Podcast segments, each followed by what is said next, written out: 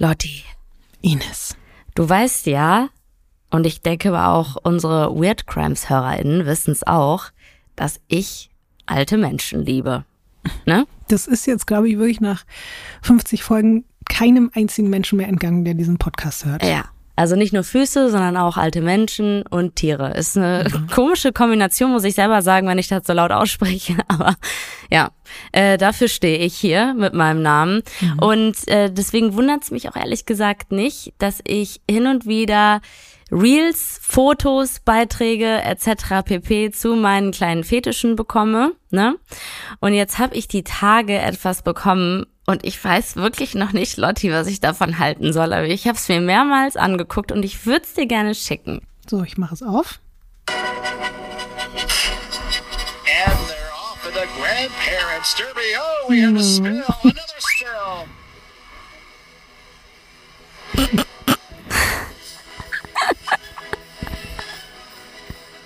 Nein. Die brechen sich doch alles. Nein.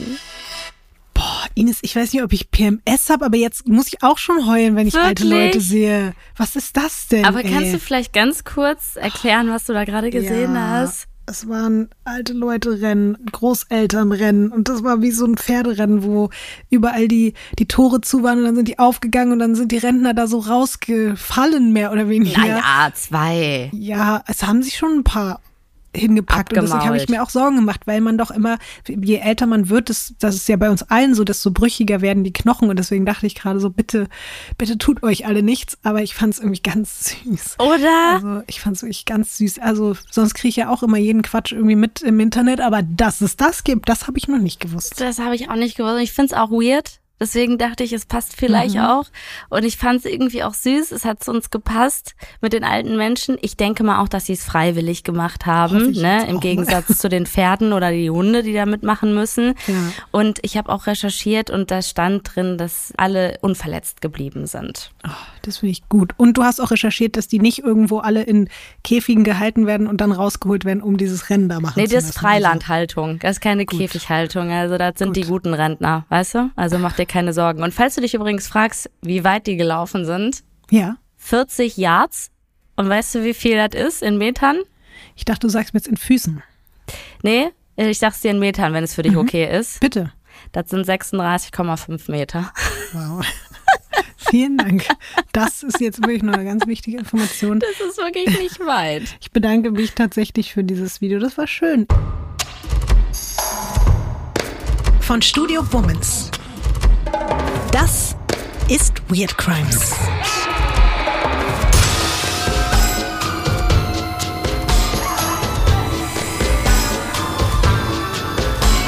Der True Crime Podcast über die absurdesten, bizarrsten und unglaublichsten Kriminalfälle. Mit mir, Vis-a-vis.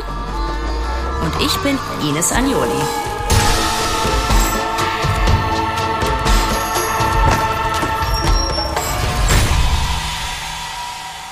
Diesmal die vermisste Millionärin.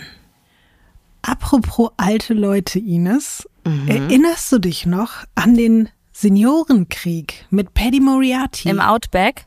Genau. Ja. Kannst du dich noch erinnern, in welchem Land das war? Australien. Richtig.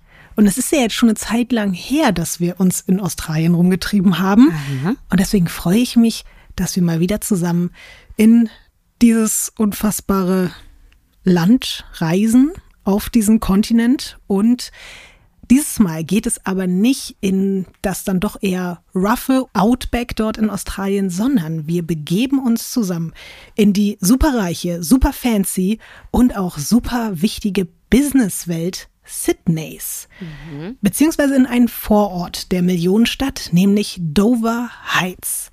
Du darfst dir direkt mal das erste Bild für heute angucken. Boah. Mhm. Sorry, dass ich so prollig reagiert habe. Aber meine Güte, ist das schön. Mhm. Oh mein Gott. Krass, oder? Oh mein Gott. Also wirklich, ne? Ich weiß, man soll nicht so materialistisch sein und sagen, hier Geld und so, ne? Und Geld ist nicht alles. Aber wenn man da mal so ranzoomt und sich das mal anguckt, wie das da aussieht, dann würde ich sagen, also wenn ich die Möglichkeit hätte, da mal zu schlafen oder halt da irgendwo, was du uns auch mal gezeigt hast, im Pinky Panther, dann würde ich beides nehmen. Aber ich würde mhm. mich auch sehr auf die Nacht in einer dieser wunderschönen Häuser freuen, die direkt an so einer Klippe sind. Also es, es sieht unfassbar aus. Ich erzähle dir mal noch ein bisschen was über diesen Ort, den du da siehst. Dover Heights ist ein östlicher Küstenvorort von Sydney und das Wahrzeichen dieses Ortes sind eben auch die steilen Klippen. Und an dessen Rand stehen dann da wirklich ganz viele luxuriöse Villen. Für alle, die gerade nicht Weird Crimes Podcast zur Hand haben, also bei Instagram und sich die Bilder angucken können. Und von dort hat man, wenn man jetzt sozusagen vom Meer aus gucken würde, in die andere Richtung wirklich auch einen Blick auf Sydney Harbour und die Sydney Harbour Bay Bridge. Und das macht Dover Heights zusätzlich zu dieser direkten Lage am Meer wirklich zu einer der teuersten und wohlhabendsten Vororte in ganz Australien. Der durchschnittliche Hauspreis in Dover Heights liegt bei knapp vier Millionen Dollar. Dort leben einfach Millionäre aus wirklich allen möglichen Bereichen, also Film und Fernsehen, Politik und Wirtschaft, Immobilienleute, aber auch viele JungunternehmerInnen, die mit Aktien oder Krypto oder generell halt einfach mit irgendeinem Finanzzeug reich geworden sind. Und eine dieser wohlhabenden Unternehmerinnen ist Melissa Caddick. Sie ist eine der erfolgreichsten Geschäftsfrauen der ganzen Gegend und auch darüber hinaus. Bevor du ein Bild von ihr bekommst, erzähle ich dir aber erstmal noch ein bisschen was von ihrem Leben. Melissa Caddick wird neunzehnhunderteinundsiebzig in Sydney geboren. Sie wächst mit ihren Eltern Barbara und Ted und ihrem Bruder Adam in Lugano, einem südlichen Vorort Sydneys, auf. Der ist nicht ganz so reich wie Dover Heights, aber definitiv auch kein schlechter Ort zum Leben. Was mir direkt aufgefallen ist, wenn wir jetzt hier auch im Podcast sonst so über Menschen sprechen, die in ihrer Laufbahn extrem was gerissen haben, dann findet man ja fast immer in der Biografie, meistens natürlich in der Kindheit oder in der Schulzeit, so Aussagen darüber, dass die Person schon ganz früh besonders begabt oder talentiert war. Aber das ist bei Melissa irgendwie anders. Also Lehrkräfte und MitschülerInnen sagen, dass sie eine eher durchschnittliche Schülerin gewesen ist und wirklich gar keine besondere Begabung gezeigt hätte. Das ist aber auch hart, oder? Ja. Also ich weiß auch nicht. Obwohl man das in ihrem Fall vielleicht ja auch deswegen erzählt, weil man damit sagen möchte, krass, sie hatte eigentlich nicht unbedingt jetzt so die Grundvoraussetzungen und hat es dann trotzdem geschafft, weißt mhm. du? Eine ihrer ältesten Freundinnen erzählt, dass Melissa in der Oberstufe sogar auch wirklich den einfachsten Mathematikkurs belegt habe und selbst damit schon total zu kämpfen gehabt hätte. Ihre Noten sind dementsprechend wirklich nicht so doll, aber davon lässt sie sich nicht aufhalten. Sie bittet ihre Eltern darum, Nachhilfeunterricht zu bekommen und fängt dann auch schon wirklich früh an, sich mit Themen zu befassen, die andere junge Leute in ihrem Alter halt super lame finden würden. Also so Sachen wie Business und Finanzen, was, glaube ich, für uns beide jetzt auch so Themen sind, die nicht so... Auch heute noch in unserem Alter pff, ja. hat sich nicht verändert. Nach ihrem Schulabschluss schreibt sich Melissa Caddick dann in einem Sekretariats- und Betriebswirtschaftskurs am Patrick's College in Sydney ein. Und es kristallisiert sich dann auch schnell raus, dass sie, was Zahlen betrifft, zwar in der Theorie nicht so die allergrößten Erfolge erzielt, in der Praxis dagegen schon. Sie bekommt nämlich noch während ihres Studiums an der University of Technology in Sydney einen wichtigen Job. Keine Ahnung, Bachelor, Master, was sie da alles gemacht hat. Auf jeden Fall, bevor sie das alles in der Tasche hat, beginnt sie jetzt mit knapp Anfang zwanzig für ein riesiges Automobilunternehmen zu arbeiten. Ich habe mal geguckt, das wäre bei uns vielleicht so ein bisschen vergleichbar mit dem A D A C, aber das ist noch viel, viel größer. Da gibt es noch viel mehr Angebote, also über Pannenhilfe und Versicherung hinaus. Und dieser Laden ist so riesengroß, da gehören insgesamt siebzehn verschiedene Firmen zu. Und Melissa, die jetzt wie gesagt Anfang zwanzig ist, macht sich dort so gut, dass sie nach noch nicht mal einem Jahr die kompletten täglichen Cashflows für das gesamte Unternehmen verwaltet. Also für siebzehn verschiedene Firmen. Und die haben alle einen gemeinsamen Jahresumsatz von über zweihundertfünfzig Milliarden US-Dollar. Oh, das ist schon nicht wenig. Voll. Ja, das wäre nichts für uns. Nee. Wichtig ist jetzt erstmal an dieser Stelle, dass auch wenn es für sie total gut dort läuft, will sie keine Wurzeln dort schlagen in diesem Unternehmen, weil sie will einfach unterschiedliche Erfahrungen sammeln und zieht deswegen weiter. neunzehnhundertneunundneunzig ist sie dann fertig mit dem Studium, da ist sie jetzt inzwischen achtundzwanzig und sie probiert sich wirklich in allen möglichen Positionen und den verschiedensten Finanzunternehmen aus. Zum Beispiel als Büroverwalterin einer Investmentbank. Danach bekommt sie einen Job als Finanzberaterin beim, kennst du vielleicht, multinationalen Bank- und Finanzdienstleistungsunternehmen I N G. Mhm. Bestimmt schon mal gehört, ja, ne? Nicht nur gehört. Ah, ja. Bist du da auch? Hast ah, ja, ja, so tun, ja. So ein kleiner E T F-Sparplan liegt da vielleicht auch rum. Na siehst du, alles klar. Jetzt, also jetzt kannst du doch langsam nachvollziehen, warum das hier alles geht, ne? zweitausenddrei, da ist sie jetzt Anfang dreißig, hat sich Melissa in der Branche einen so guten Ruf erarbeitet, dass sie auf dem Cover des Independent Financial Advisor landet. Das ist ein Fachmagazin für Finanzen und Investments. Und dieses Cover darfst du dir jetzt mal angucken. Sind beide Menschen, die da drauf zu sehen sind, sie? Nein, sie ist nur die... Weißt du, wie das aussieht? Wie, so, wie jemand, der sagt, stell dich mal dahin, ich mach kurz ein Foto von dir und jemand anders rennt ins Bild rein. Und dann sagen, ja gut, komm, wir nehmen das als Cover, besser wird's nicht. Das ist wenigstens authentisch. Aber versuch mal, die Person jetzt weg zu ignorieren, weil die ist einfach nur auf diesem Cover da, mhm. so, das ist ganz irrelevant. Und erzähl doch mal ein bisschen was von Melissa. Wie, wie nimmst du sie wahr, beschreib sie mal, wie sieht sie aus? Melissa sieht aus wie eine Frau, die man irgendwo im Supermarkt sehen würde und man würde nicht denken, die sticht mich gleich ab. Also, aber sie sieht jetzt auch, also wenn man jetzt raten würde, einfach so, was könnte dieser Mensch beruflich machen, dann würdest du sagen, die hat was mit Finanzen zu tun, dann würde ich jetzt nicht sagen, hätte ich nicht gedacht. Okay. In dem Heft, also da gibt es ja sozusagen neben dem Cover natürlich auch noch einen Inhalt und in dem dazugehörigen Heft gibt sie auch ein Interview, weil sie in den mittlerweile zehn Jahren in diesem Business tatsächlich doch auch vielen schwarzen Schafen begegnet ist. Und sie stellt deswegen darin die goldenen Regeln für die Suche nach dem richtigen Finanzberater auf. Melissa sagt in diesem Heft, Zitat, wie in jedem Beruf gibt es auch in der Finanzplanung skrupellose Betreiber. Und sie warnt auch davor, dass, Zitat, manche Menschen sich leider als Finanzberater ausgeben, obwohl sie in Wirklichkeit keine sind. Und Melissa wird mit diesen Aussagen noch absolut recht behalten.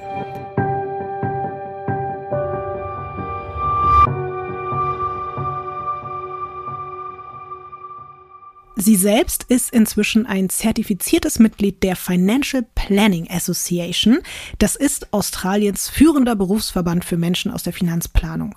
Und es läuft in den nächsten Jahren dann bei ihr nicht nur beruflich und finanziell wirklich top, sondern Melissa hat auch noch Glück in der Liebe. Sie lernt Tony kennen, einen angehenden Anwalt aus Großbritannien.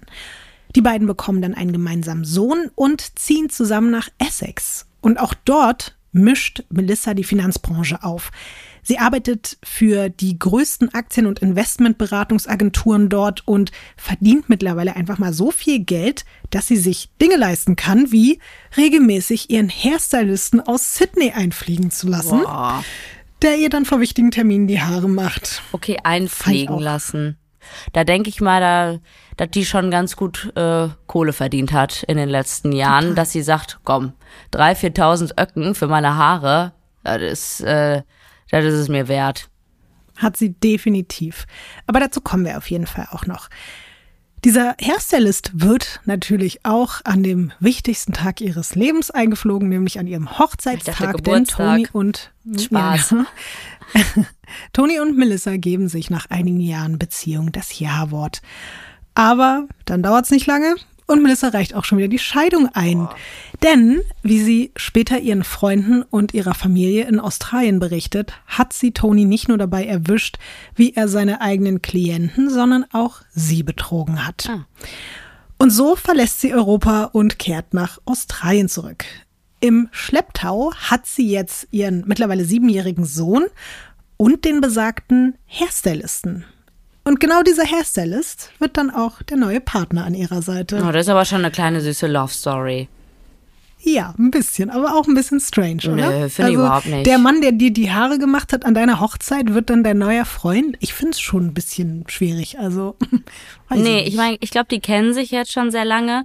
Ich finde auch so, jemanden an seinen Kopf zu lassen, das ist, hat schon sehr viel mit Vertrauen zu tun und mhm. auch wahrscheinlich sind es ja Situationen, wo man vielleicht aufgeregt ist und man, weiß nicht, wenn die das schon seit Jahren in so intensiven Situationen zusammen erlebt haben und sich wahrscheinlich viel ausgetauscht haben.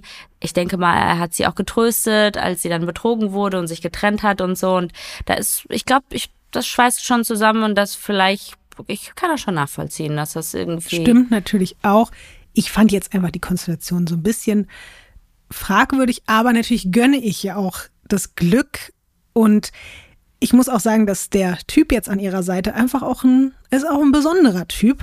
Sein Name ist Anthony Koletti und er ist nicht nur Friseur, sondern auch D J, Musikproduzent und, Ines, jetzt halte ich fest, Garnelenzüchter. Boah, das könnte aber auch so ein Typ für mich sein, muss ich ganz ehrlich sagen. Also mit den Garnelenzüchtungen, boah, bin ich absolut gar kein Fan von. Ich habe früher wirklich unfassbar gerne Garnelen gegessen. Und dann habe ich irgendwann mal einen Beitrag gesehen über Garnelen und wie die gezüchtet werden. Die werden teilweise in so Regentonnen oder sowas gezüchtet. Und pass auf, den werden die Augen ausgestochen, weil Garnelen sind nämlich schlau und wenn die merken, die haben nicht genug Platz, dann pflanzen die sich nicht weiter fort. Und damit die das aber Ach, trotzdem krass. machen und nicht sehen, dass eigentlich die Bude voll ist, äh, werden denen die Augen ausgestochen. Wie abgefuckt sind Menschen?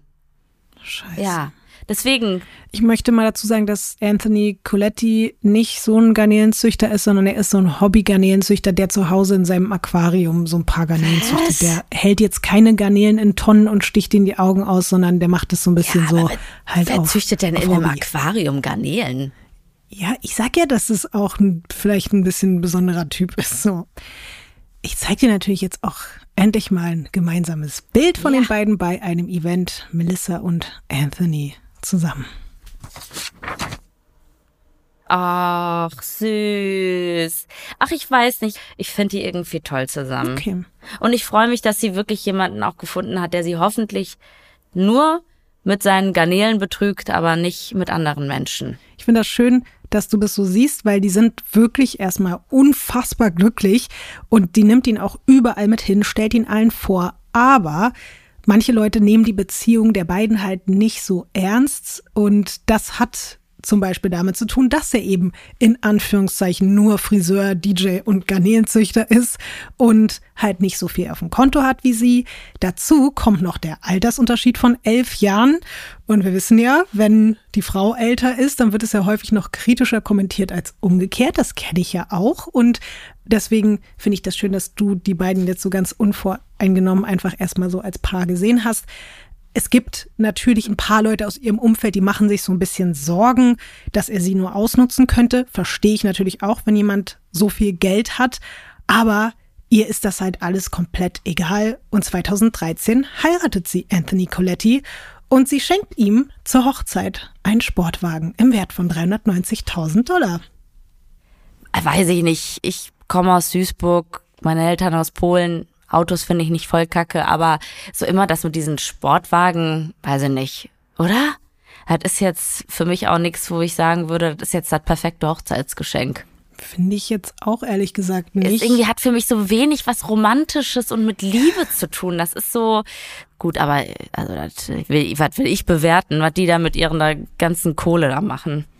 Solltest du dich übrigens gefragt haben, wie sie sich jetzt auch mal locker ebenso vierhunderttausend Dollar nebenbei zur Hochzeit leisten Was? kann, dann wollte ich dir ganz gerne nämlich noch erzählen, dass sie mittlerweile auch ihr eigenes Finanzdienstleistungsunternehmen mit dem Namen Maliver gegründet hat und sie ist einfach so gut in dem, was sie da tut, dass sie sich in nur ein paar Jahren einen Kundenstamm jetzt schon von circa siebzig Leuten aufgebaut hat. Das sind einfach so viele, dass Melissa wirklich immer erst neuen Kunden aufnehmen kann, wenn jemand anderes bei ihr abspringt. Aber das passiert halt super, super selten. Sie hat nämlich den Ruf, das Portfolio ihrer Kundschaft innerhalb eines Jahres verdoppeln zu können. Und vielleicht ganz kurz zur Erklärung, ich weiß nicht, ob dir Portfolio ein Begriff ist. Ich musste mich da erstmal so ein bisschen reinlesen, um das zu verstehen. Das bedeutet in der Finanzwirtschaft die Sammlung der Investitionen und Geldanlagen. Also da gehören dann so Sachen wie Aktien und Immobilien und so weiter dazu. Gold. Also am Ende des Tages halt einfach alle Vermögenswerte, die man so hat. Und Melissa ist mittlerweile so fit, was die Branche betrifft, vor allem auch in Sachen Börsenhandel, dass sie ihren Klienten eine Rendite, also einen Gewinn von circa fünfundzwanzig Prozent pro Jahr versprechen kann. Und um das besser einordnen zu können, ich habe mal geguckt, Aktien haben im Schnitt eine Rendite von acht Prozent im Jahr. Und das ist natürlich ein riesenkrasser Unterschied, ob du jetzt irgendwie fünfundzwanzig Prozent oder acht Prozent Gewinn machst. Und das macht es natürlich besonders attraktiv, das Geld bei ihr anzulegen. Melissa verdient dabei nicht nur ein Honorar, sondern natürlich auch Provisionen. Und da sie mittlerweile Leute betreut, bei denen einzelne Investitionen teilweise wirklich auch im mehrstelligen Millionenbereich sind. Ja, das habe ich mir schon gedacht. Als du meintest, ja. Sie hat siebzig KlientInnen, dachte ich mir so, okay, klingt mhm. jetzt nicht so viel. Das müssen Leute sein, die wahnsinnig viel Kohle auf dem Konto haben und bereit zum Total. Investieren sind. Es sind aber auch Leute, die natürlich, es sind jetzt nicht nur Superreiche, sondern es sind auch Leute, die irgendwie ihr Geld zusammenkratzen und sagen so, ich hoffe darauf, dass daraus was ganz, ganz Großes werden kann. Und dadurch wächst natürlich auch ihr eigenes Vermögen immer weiter. Alles, was Melissa Caddick jetzt noch für ihr Glück braucht, ist natürlich ein angemessenes Heim. Und da kommt nun Dover Heights ins Spiel, der superreiche Vorort in Sydney, den ich dir schon gezeigt habe.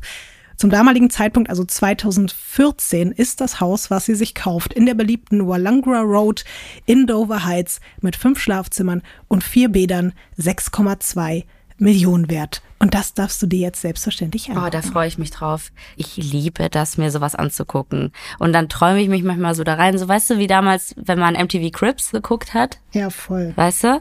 Und dann hast du das so gesehen von den ganzen Superstars, wie die so wohnen. Oh, ich finde das, ich finde das so interessant und ich liebe das mir einfach so. Ach so. Ach, ich dachte, da kommt jetzt so ein bisschen mehr. Also, ich weiß nicht, ich bin ja jetzt schon irgendwie in der Fantasiewelt, war ich schon drin in der Butze von denen, aber es sieht trotzdem unfassbar schön aus. Beschreib mal. Na, ich glaube, wenn du das bei äh, Airbnb drin hast, bist du automatisch Superhost. Es sieht sehr ordentlich aus, muss ich sagen. Ähm, ist viel Stein, da ist auch, da sind so ein paar Palmen, aber es ist trotzdem sehr steinig. Ich würde, ich hätte an deren Stelle hätte ich ein bisschen mehr das Grün gestaltet, aber das ist ja, ja deren Geschmack. Ähm, sehr modern, so Bauhausmäßig. Dann, was ich persönlich immer so ein bisschen creepy finde, haben wir sehr viele Fensterfronten, wo man auch wirklich direkt reingucken kann. Aber ja, es ist es ist eigentlich wie ein gut geplanter Sparplan und da fehlt mir so ein bisschen die Personality. Aber ich würde trotzdem gerne rein. Also so krass, ich bin so fest davon ausgegangen, dass du richtig hart mit mir schimpfen wirst, weil du sagst, was ist das denn? Da sieht man ja überhaupt nichts. Was soll denn die Scheiße? Und ich habe mich einfach darauf vorbereitet und dachte, dieses Mal ziehe ich dann aber den Joker und sag dir, na selbstverständlich bekommst du jetzt auch noch Bilder vom Wohnzimmer, von ja. der Terrasse, vom Garten ja. und dem Pool. All das habe ich für dich herausgesucht. Du darfst das nächste Bild angucken. Oh. Okay. Also, ich frage mich, ob diese Fotos, wenn man die macht, ne, das ist, glaube ich, immer im aufgeräumten Zustand, oder? Aber mhm. es sieht... Also wirklich, es sieht so krass aus mit dieser Fensterfront. Das ist zum Meer, ne? Und man sieht aber auch noch sehr viel Stadt. Nee, da sieht man tatsächlich Sydney eben. Das, was ich meinte. Also klar, rechts ist so ein bisschen das Meer. Ja. Aber du siehst ja auch unten bei der Terrasse, ne, dass da mittig links, das ist eben komplett da Sydney. Ja.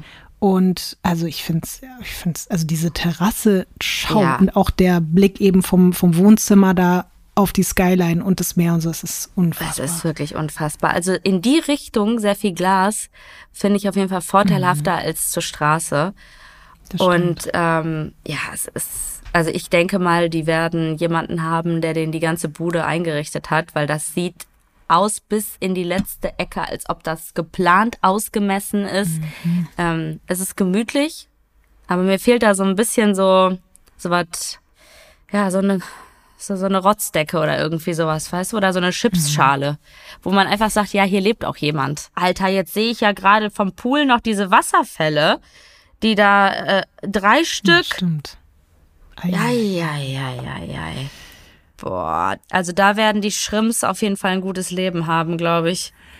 Also ich würde da auf jeden Fall auch einziehen, muss ich ehrlich gestehen. Ja, aber ein bisschen also, um, um Design, oder? Ja, das schon, aber so vom, vom Ding her und diese Terrasse macht mich einfach fertig, dieser Ausblick, ciao. Aber auch da, Lotti, wird geweint. Auch in den schönsten Häusern hat man schlechte Tage. Das stimmt.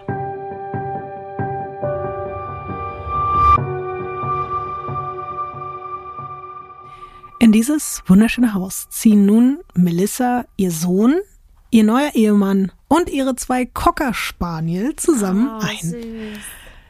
Melissa hat dort übrigens auch ein eigenes Büro, in dem sie von zu Hause aus arbeiten kann. Und Anthony richtet sich im oberen Stock ein eigenes kleines Musikstudio ein, um von dort aus seine Sachen produzieren zu können. Ich bin bei Musik natürlich wieder ein bisschen hellhörig geworden und wenn man Artikel zu dem Fall liest, findet man wirklich nur ganz, ganz wenig Infos zu seinen Produktionen.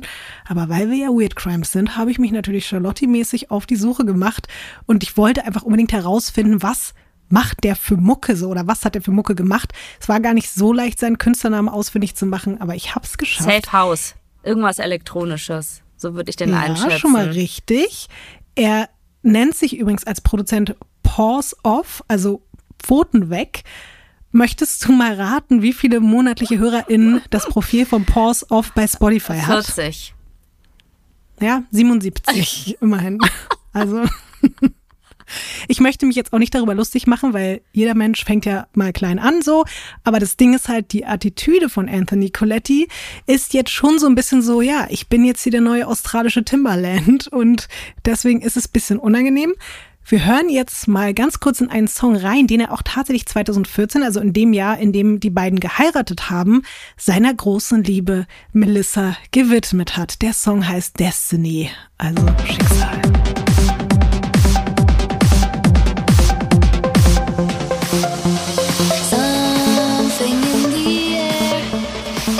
Ach du Scheiße.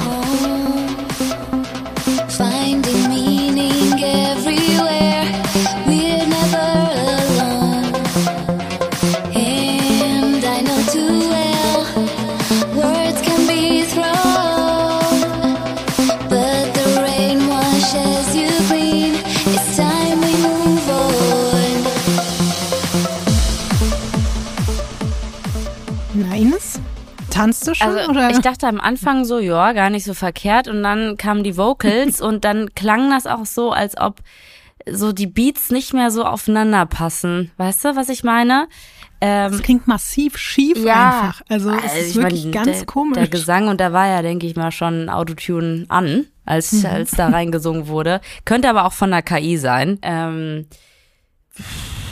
also weiterkommen bei Uh, Sydney Got Talent irgendwie würde ich jetzt nicht sehen ungefähr. Und ich glaube auch nicht, dass das jetzt der neue Party-Hit wird zweitausendvierundzwanzig. Das glaube ich auch nicht unbedingt. Auch wenn es jetzt mit der Musik bei Anthony nicht ganz so gut läuft, bei Melissa läuft es weiterhin umso besser. Und so zelebrieren die zwei jetzt noch mehr ihr absolutes Luxusleben. Das frisch gebackene Ehepaar fliegt mit dem Privatjet nach Bora Bora oder auf die Fidschi-Inseln.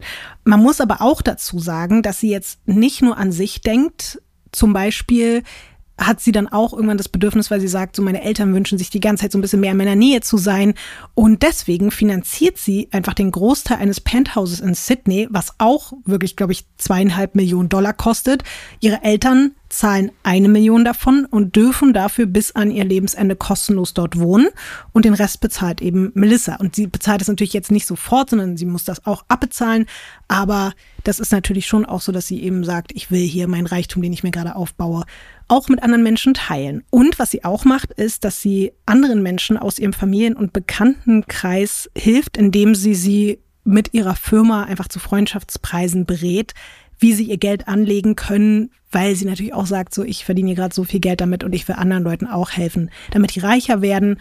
Und Melissa gilt auch wirklich als extrem großzügig und herzensgut. Sie scheut für ihre Familie und ihre Freunde keine Kosten und Mühen. Sie schmeißt zum Beispiel auch da in diesem wunderschönen Haus teure Dinnerpartys mit Privatköchen.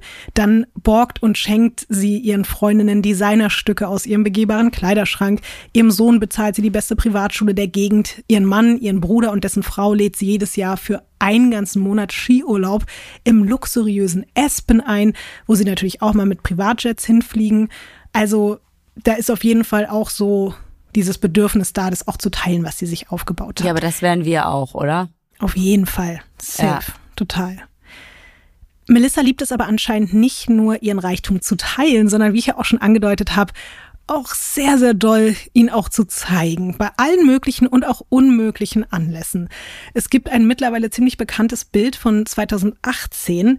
Da besucht Melissa zusammen mit Anthony eine Wohltätigkeitsveranstaltung von der Schule ihres Sohnes. Und die beiden stehen da gerade, wohlgemerkt, vor der Turnhalle. Es ist zwar schon wirklich eine äußerst teure Privatschule, aber sagen wir mal so, overdressed ist vielleicht noch ein bisschen untertrieben. Du darfst das nächste Bild umdrehen. Oh, geil, ich freue mich so drauf. Ja. Kennst du das, wenn man so äh, das Gefühl hat, boah, meine Eltern sind mir peinlich? Ja, voll. Wenn du möchtest, dann darfst du mal raten, wie teuer die beiden Outfits jetzt vor allem inklusive der Accessoires zusammen sind.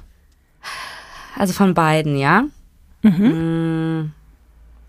Also ich würde jetzt mal sagen, dass sein Smoking nicht so teuer ist. Ich sehe da aber eine Uhr an seinem Handgelenk. Und wenn mhm. er auf Sportwagen steht, würde ich auch sagen, er mag bestimmt auch gerne teure Uhren. Sie hat da eine ziemlich große Kette, soweit ich das richtig sehe. Ähm, ich würde sagen, ihr Kleid, wenn er ein Designerkleid ist oder auch maßgeschneidert, ja, also lass mal die Klamotten von den beiden zehn bis fünfzehn kosten. Ich würde sagen, die Kette von ihr kann aber schon so fünfzig kosten, seine Uhr hundert bis zweihunderttausend. Ich sag dreihunderttausend. Also wir fangen bei ihm an. Du hast vollkommen recht, Smoking und Schuhe weiß man noch nicht mal genau, weil das spielt jetzt für die Gesamtsumme auch keine Rolle. Aber Anthony trägt Manschettenknöpfe im Wert von achttausend Dollar, eine Breitling-Herrenarmbanduhr für elftausend Dollar. Äh, viel günstiger Sein, als gedacht. Ja, da war es so um ein paar hunderttausend ja. Dollar daneben. Und ein Ehering, der sechsundzwanzigtausend Dollar gekostet hat. Melissa hat ein Ballkleid aus der Kollektion des internationalen Modedesigners Oscar de la Renta Ui. an und es kostet vierzehntausendeinhundertachtzig Dollar. Außerdem trägt sie Ohrringe und ein passendes Armband im Wert von vierzigtausend Dollar. Ihr Verlobungsring hat einen Wert von vierunddreißigtausend Dollar. Ihr Ehering sechsundzwanzigtausendfünfhundert Dollar.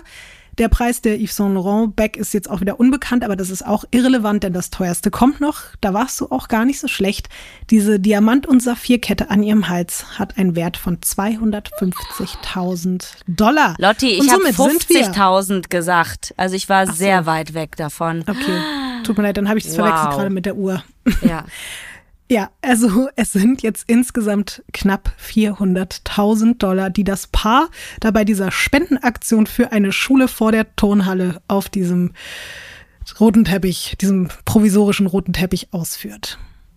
Und jetzt sind wir ja auch schon so bei einem Punkt, dass natürlich so ein zur Schau gestellter Reichtum Neid und Hass auf den Plan rufen kann. Und das sorgt natürlich auch dafür, dass Menschen aus der Vergangenheit aufmerksam werden, in dem Fall jetzt ganz explizit auf Melissa, die eben mitbekommen, dass sie eine extrem erfolgreiche Millionärin geworden ist. Und einer dieser Menschen aus ihrer Vergangenheit wird Melissas Leben bald erst komplett auf den Kopf stellen und dann für immer verändern. Und das mit nur einem einzigen Anruf. Es ist der zwölfter November zweitausendzwanzig, also wirklich gar nicht so lange her. Ein warmer Donnerstagmorgen in Dover Heights. Und wie so oft zieht sich Melissa Caddick ihre Laufschuhe und ihre Laufsachen an und verlässt um fünf Uhr dreißig morgens das Haus. Das ist so klar, mhm. dass Leute, die halt so viel Kohle haben, die haben die Scheiße aber auch im Griff mit früh aufstehen ja. und dann halt auch direkt joggen gehen und so. Ich glaube, alleine deswegen würde ich nie reich werden. Ihr mittlerweile vierzehnjähriger Sohn hört noch, wie die Tür ins Schloss fällt. Das ist jetzt auch nichts Ungewöhnliches um diese Uhrzeit, weil sie geht halt auch wirklich sehr, sehr gerne und regelmäßig so früh joggen. Was allerdings nicht so normal ist, ihr Handy und ihren Schlüssel lässt die Unternehmerin zu Hause. Und noch viel ungewöhnlicher, Melissa kommt nicht wie sonst nach einer Stunde zurück. Es vergehen zwei, dann drei, dann vier, dann fünf Stunden. Keine Spur von Melissa. Anthony und Melissas Sohn warten wirklich vergeblich auf ihre Rückkehr. Sie ist wie vom Erdboden verschluckt. Später wird man versuchen, ihre Laufstrecke, die sie auch normalerweise immer läuft, zu rekonstruieren. Aber keine einzige Überwachungskamera in Dover Heights, und davon gibt's einige, wie du dir wahrscheinlich in dieser reichen Gegend vorstellen kannst, hat Melissa Caddick um fünf Uhr dreißig oder in den Stunden davor oder in den Stunden danach aufgezeichnet. Auch ihre eigenen C C T V-Kameras, von denen es vier Stück an diesem sechs Millionen Haus gibt, haben sie nicht dabei gefilmt, wie sie das Haus überhaupt verlassen hat. Aber das hat auch einen guten Grund, denn am Abend zuvor hat jemand alle Festplatten mutwillig aus allen vier Kameras entfernt. Ui. Ines, möchtest du mal raten, wer das gewesen sein könnte? Hm, ihr Ex-Mann oder Anthony oder ihr Sohn. Also ich verdächtige gerade nur Männer aus ihrem ja. näheren Umfeld. Mhm. Aber warum? Ähm, also der Ex-Mann vielleicht wegen... Der ist auch in Großbritannien übrigens. Ja, noch, das heißt ne? ja nix. Also ähm, ich weiß ja jetzt nicht, wie deren Verhältnis ist. Ne? Ob die irgendwie gut auseinandergegangen sind, ob da irgendwie noch nee, Wut ist oder so. so. Ja, Anthony, weil du irgendwie auch so ein bisschen skeptisch immer warst, wenn du über ihn geredet hast. Und ich glaube, das liegt nicht nur an der Garnelenzucht und der, ich sag mal so mittelmäßig produzierten Musik. Und... Der Sohn... Ihr Sohn ist übrigens vierzehn. Na und? Ne? Also, so. also auch da, also die kennen sich ja mittlerweile alle aus, weißt du? Also nicht alle, aber okay. viele, die sind doch alle am, sind doch alle nur noch vom P C, weißt du, und hacken da rum. Nee, aber warum nicht? Mhm. Melissa ist jetzt übrigens neunundvierzig, sage ich nur mal so zwischendurch, weil mir aufgefallen ist, dass wir jetzt wieder so ein bisschen auch teilweise zeitlich gesprungen sind. Und um jetzt aber die Frage zu beantworten, wer denn die Festplatten am Abend zuvor entfernt hat, kann ich dir sagen, es war weder ihr Ex-Mann, noch ihr aktueller Mann, noch ihr Sohn. Es waren stattdessen Beamte der Australian Investment and Securities Commission, kurz A S I C, und der Australian Federal Police, A F P, also einerseits eine Finanzaufsichtsbehörde und andererseits die australische Bundespolizei. Und jetzt wirst du dich vielleicht fragen, warum macht die Polizei und eine Finanzaufsichtsbehörde sowas? Irgendwo hat die Scheiße gebaut, betrogen. Also ich kann dir sagen, am elften November zweitausendzwanzig, also knapp vierundzwanzig Stunden bevor sich Melissa Caddick ihre Laufschuhe angezogen hat und losgejoggt ist, klingelt es Sturm in der Wallangra Road in Dover Heights. Vor dem Haus mit der Nummer fünf stehen knapp zwanzig Beamtinnen und Beamte und sie haben einen Durchsuchungsbefehl. Ich habe ja schon angedeutet, dass eine Person aus der Vergangenheit das Leben von Melissa Caddick für immer verändern wird, und das ist eine ehemalige Kollegin von ihr. Die meldet sich nämlich ein paar Monate, bevor es da an der Tür klingelt, bei der Finanzaufsichtsbehörde und berichtet über eine schockierende Entdeckung, die sie gemacht hat. Die Frau, mit der sie mal so random vor zehn Jahren im gleichen Büro saß und mit der seitdem aber auch nie wieder was zu tun hatte, die benutzt anscheinend ihre Lizenz, um sich als Finanzberaterin nee. im Währungs- und internationalen Aktienhandel auszugeben. Also Melissa benutzt ihre Lizenz, mhm. um sich für das, was du mhm. gerade gesagt hast, als das auszugeben. Ganz genau das. Hä? Aber die ist doch selber sehr berühmt.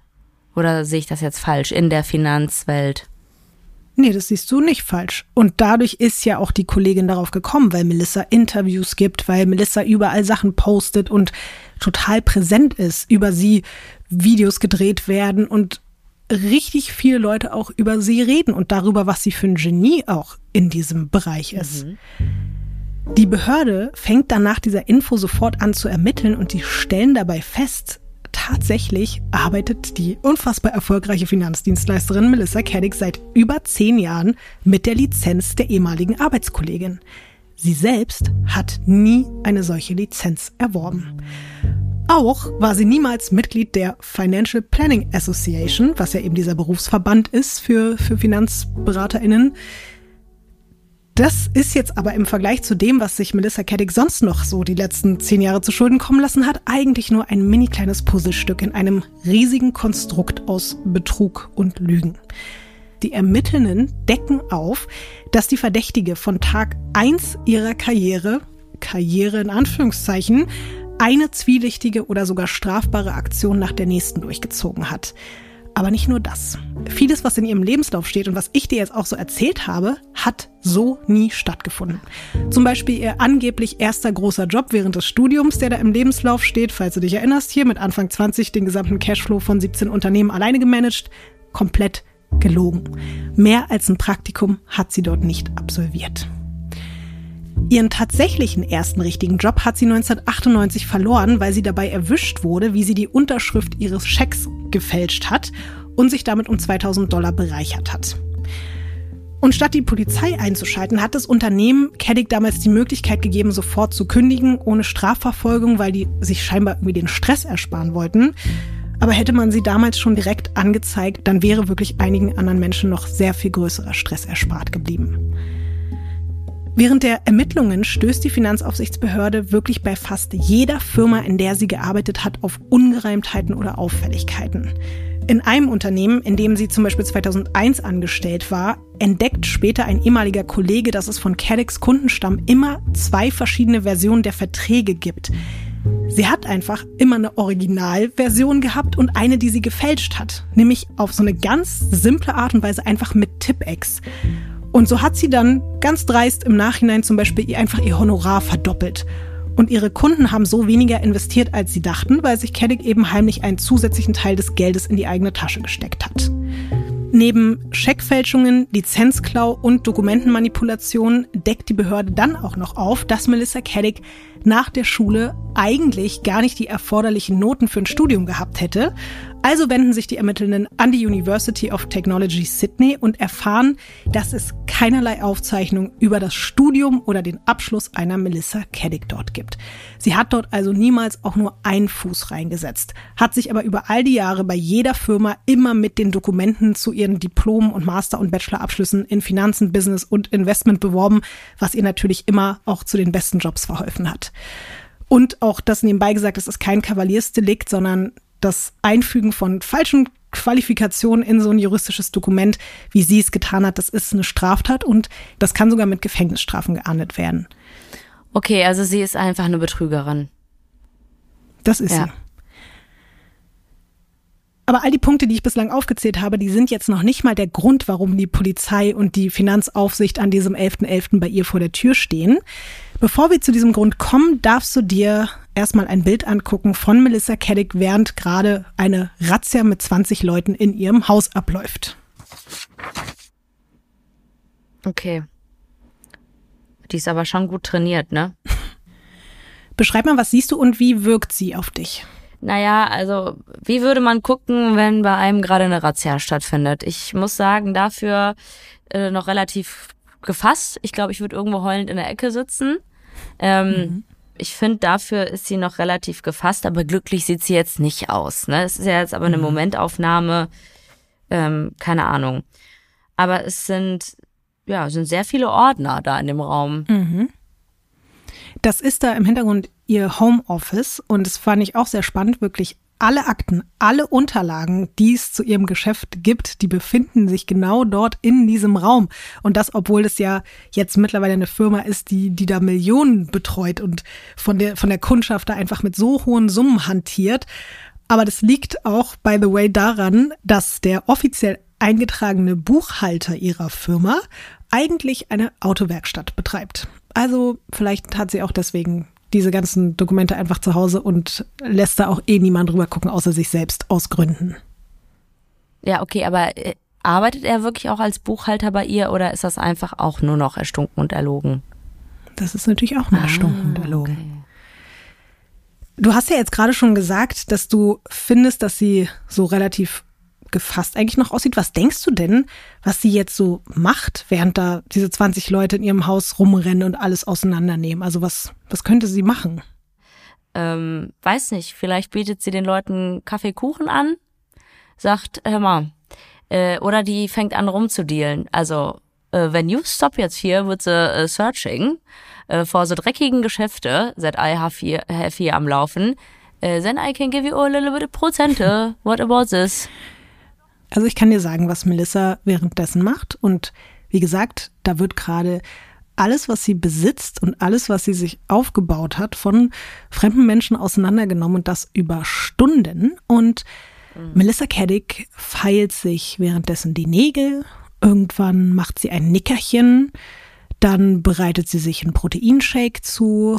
Und Anthony, der produziert währenddessen Musik in seinem kleinen Studioraum. Ja, aber weiß Anthony eigentlich, was da auch gerade abgeht? Kann ja auch sein, dass sie sagt, hier, äh, Steuerprüfung. Der weiß zu diesem Zeitpunkt so viel, wie er sagt, auf jeden Fall nicht, was abgeht so. Mhm. Eine der Ermittlerinnen sagt später, dass Melissa Caddick erstaunlich gelassen gewirkt habe, dass es keine Tränen gab, so wie es bei dir welche gegeben hätte, und das Gefühl von, Zitat, fast professioneller Ruhe oder Resignation im Raum gelegen hat. Also auch denen ist irgendwie aufgefallen, und die machen sowas ja auch öfter, dass sie einfach so super irgendwie gefasst gewirkt hat für das, was da gerade um sie herum passiert ist, dass das schon sehr strange war. Ich weiß nicht, aber wenn du irgendwas Illegales gemacht hast in der Vergangenheit, und ich gehe jetzt zum Beispiel mal auf diese Zopfsituation, ne? Da hattest du doch bestimmt ordentlich Puls. Ich habe mich aber ne? auch verhalten wie ein kompletter Vollidiot und habe gestammelt und genau. alles. Ich war überhaupt nicht ja. gefasst. So, und ich glaube aber, wenn Menschen im, im Alltag halt ständig in illegale oder in Extremsituationen geraten, und damit umgehen können, dass sie auch in so einer Extremsituation jetzt nicht ausrasten. Das ist meine ja, Vermutung. Es könnte eventuell aber auch daran liegen, was natürlich die Mitarbeitenden der Behörde und der Bundespolizei zu diesem Zeitpunkt nämlich auch noch nicht wissen. Melissa hat vor einigen Tagen angefangen, Akten zu vernichten. Manuell und digital. Sie hat sogar extra ein Unternehmen dafür beauftragt, was darauf spezialisiert ist. Außerdem hat sie ihre Profile bei Instagram, Facebook, LinkedIn und überall sonst löschen lassen. Und angeblich sei das Timing jetzt aber natürlich alles nur ein riesengroßer Zufall gewesen. Man kann das tatsächlich nicht hundertprozentig sagen, weil es gibt keine Beweise. Aber es vermuten natürlich viele Menschen, dass sie vorher einen Tipp bekommen hat und dass sie einfach nur darauf gewartet hat, dass die Razzia jeden Moment bei ihr anstehen würde. Sie hat sozusagen nicht alles vernichtet, damit es nicht unglaubwürdig wirkt, aber genug, um sich vielleicht noch vor schlimmeren Dingen zu bewahren oder so. Mhm. So, und jetzt müssen wir aber nochmal darauf zurückkommen, was man Melissa Caddick denn jetzt eigentlich genau vorwirft. Also neben den bereits erwähnten Lügen und Fälschungen im Lebenslauf natürlich. Melissa, die vermeintliche Selfmade-Millionärin und die angeblich beste Finanzberaterin weit und breit, ist in Wahrheit eine der schlimmsten Betrügerinnen Australiens. Sie hat von zweitausendvierzehn bis zweitausendzwanzig eines der größten Ponzi-Schemes am Laufen gehabt, was es in dem Land bis dato gegeben hat.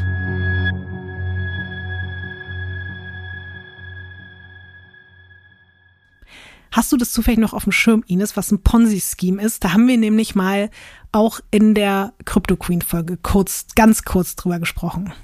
Nee, also Ponzi klingt irgendwie wie ein süßer Name. Das könnte jemand aus der Sesamstraße sein. Ja, da, guck mal, der Ponzi ja. kommt. Der Ponzi aus der Mülltonne oder irgendwie sowas.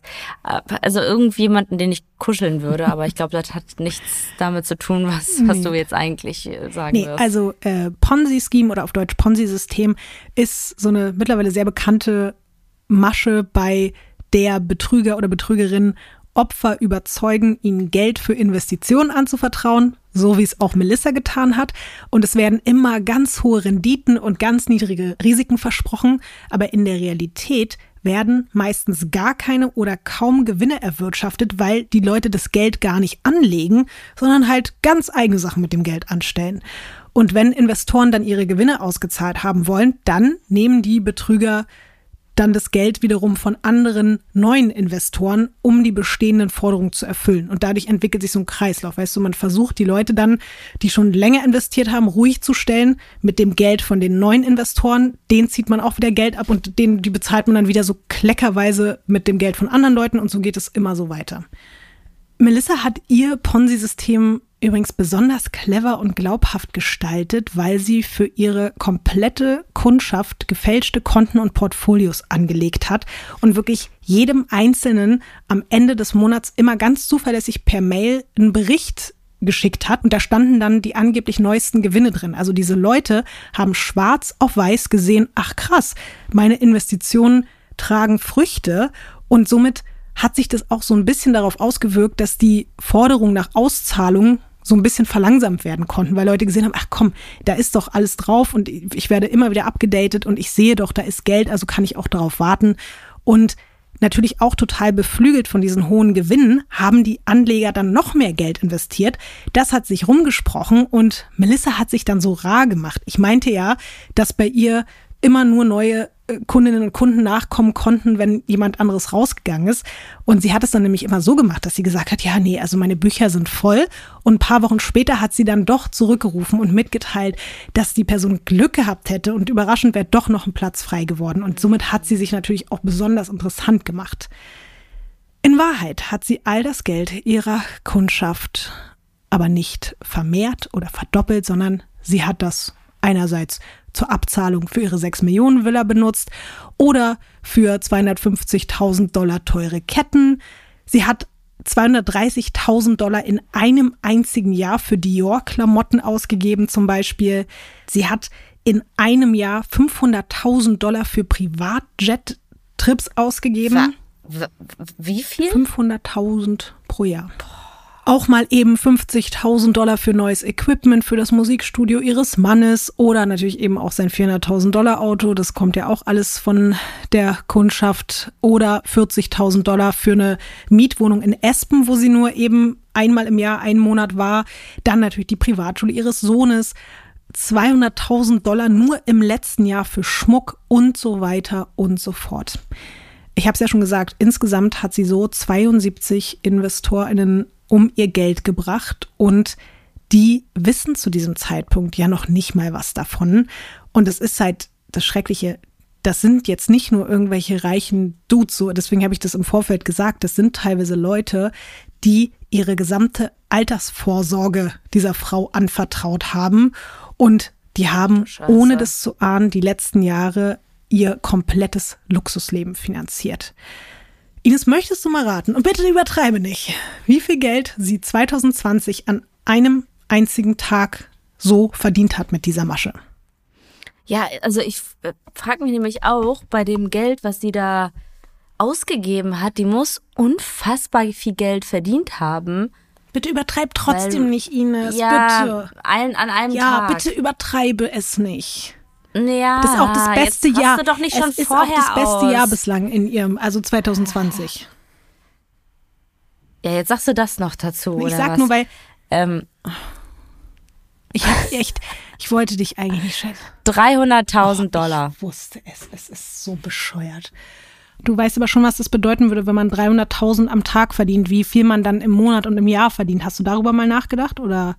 Habe ich äh, jetzt, nachdem du mich noch persönlich äh, jetzt angegangen bist, habe ich nochmal äh, überlegt und ich würde auf hunderttausend gehen. Mhm. Okay. Oder fünfzigtausend. Okay. okay? Mhm. Die Antwort. fünfundachtzig. Nein, nein, fünfundachtzig. Nein, du warst okay. Schon ganz nah dran. So. Die Antwort finden wir alle jetzt und übrigens auch die Beamten kurioserweise auf einem ganz harmlosen Bild, das Melissa von einem ihrer Hunde, der übrigens Peter Pan heißt, gemacht hat. Und das darfst du dir jetzt mal in so einer kleinen Collage angucken. fünfundvierzig K per day. fünfundfünfzig K per day. Das ist schon okay. Beschreib mir erstmal, was hat du da bestimmt, siehst. Anthony hat daraus so einen, so einen, so einen fetzigen Remix gemacht. ähm, süß. Ja, dachte ich mir doch. Du hast die Hunde gar nicht gesehen. Die gu- weißt du, Hunde mit Elchgeweih. Wie schön ist es? Der Kreis schließt sich wieder. Ja, aber man muss ganz ehrlich sagen, die Hunde sehen sehr unglücklich aus. Habe ich mir auch gedacht. Also wirklich krass unglücklich. Also auf dem zweiten Foto zum Glück nicht mehr so doll. Die sind, glaube ich, ganz weich. Mhm. Wenn man sowas feststreicht, kann ich so ein bisschen mhm. fühlen. Und dann ist da dieser Zettel halt, also dieser, dieser Block, wo sie oben, ähm, aber das sieht auch so aus, als ob da vorher eine andere Zahl stand und dann hat sie drüber geschrieben. Ich würde es nochmal ganz kurz dazu erklären, für auch wieder die Menschen, die jetzt vielleicht gerade kein Foto zur Hand haben. Also du meinst ja schon, links sieht man sie mit beiden Hunden und rechts ist ein Bild, da sieht man Peter Pan, den Hund, der an ihrem Schreibtisch äh, hockt, an ihrem Bein mhm. und da sieht man ein Notizblock und darauf gekritzelt steht die Zahl sechsundvierzig K, also sechsundvierzigtausend Dollar. Und das ist eben das Verrückte, weil sie hat, glaube ich, niemals damit gerechnet, dass man, da sind auch noch andere Informationen in diesem Notizblock und das hat man eben nur durch Ranzoomen erkannt und das sollte eigentlich ein süßes Bild von ihrem Hund sein und am Ende hat das natürlich zusätzlich als äh, Beweis gegen sie fungiert, dieses süße, kleine, harmlose Bild. Und diese sechsundvierzigtausend Dollar pro Tag sind natürlich eben auch alles auf Nacken ihrer unwissenden Klienten. Kann ich kurz rechnen? Ja, willst du wissen, es sind im Monat, glaube ich, irgendwie knapp dadurch eine Million irgendwas. Nee, ich wollte ausrechnen, wie viel das im Jahr sind. Habe ich gemacht. Soll ja, ich sagen? sechzehn Millionen siebenhundertneunzigtausend. Mhm. Also ist schon eine Stange Geld, schon sehr, sehr viel Geld. Aber die hat auch unfassbar viel Geld mhm. ausgegeben, ne? Unfassbar viel und auch über ja. ihre Verhältnisse hinaus. Ja. Und jetzt kommt aber das besonders perfide und das besonders Schlimme an all dem, was ich dir jetzt hier schon erzählt habe. neunundneunzig Prozent ihrer Opfer sind aus ihrem eigenen Freundes- oder Bekanntenkreis Nein. oder sind Freunde von Freunden, die schneeballsystemmäßig angeworben wurden. Und da sind Verwandte dabei. Und jetzt kommt's. Sie hat sogar ihre eigenen Eltern gescammt. Was? Ja.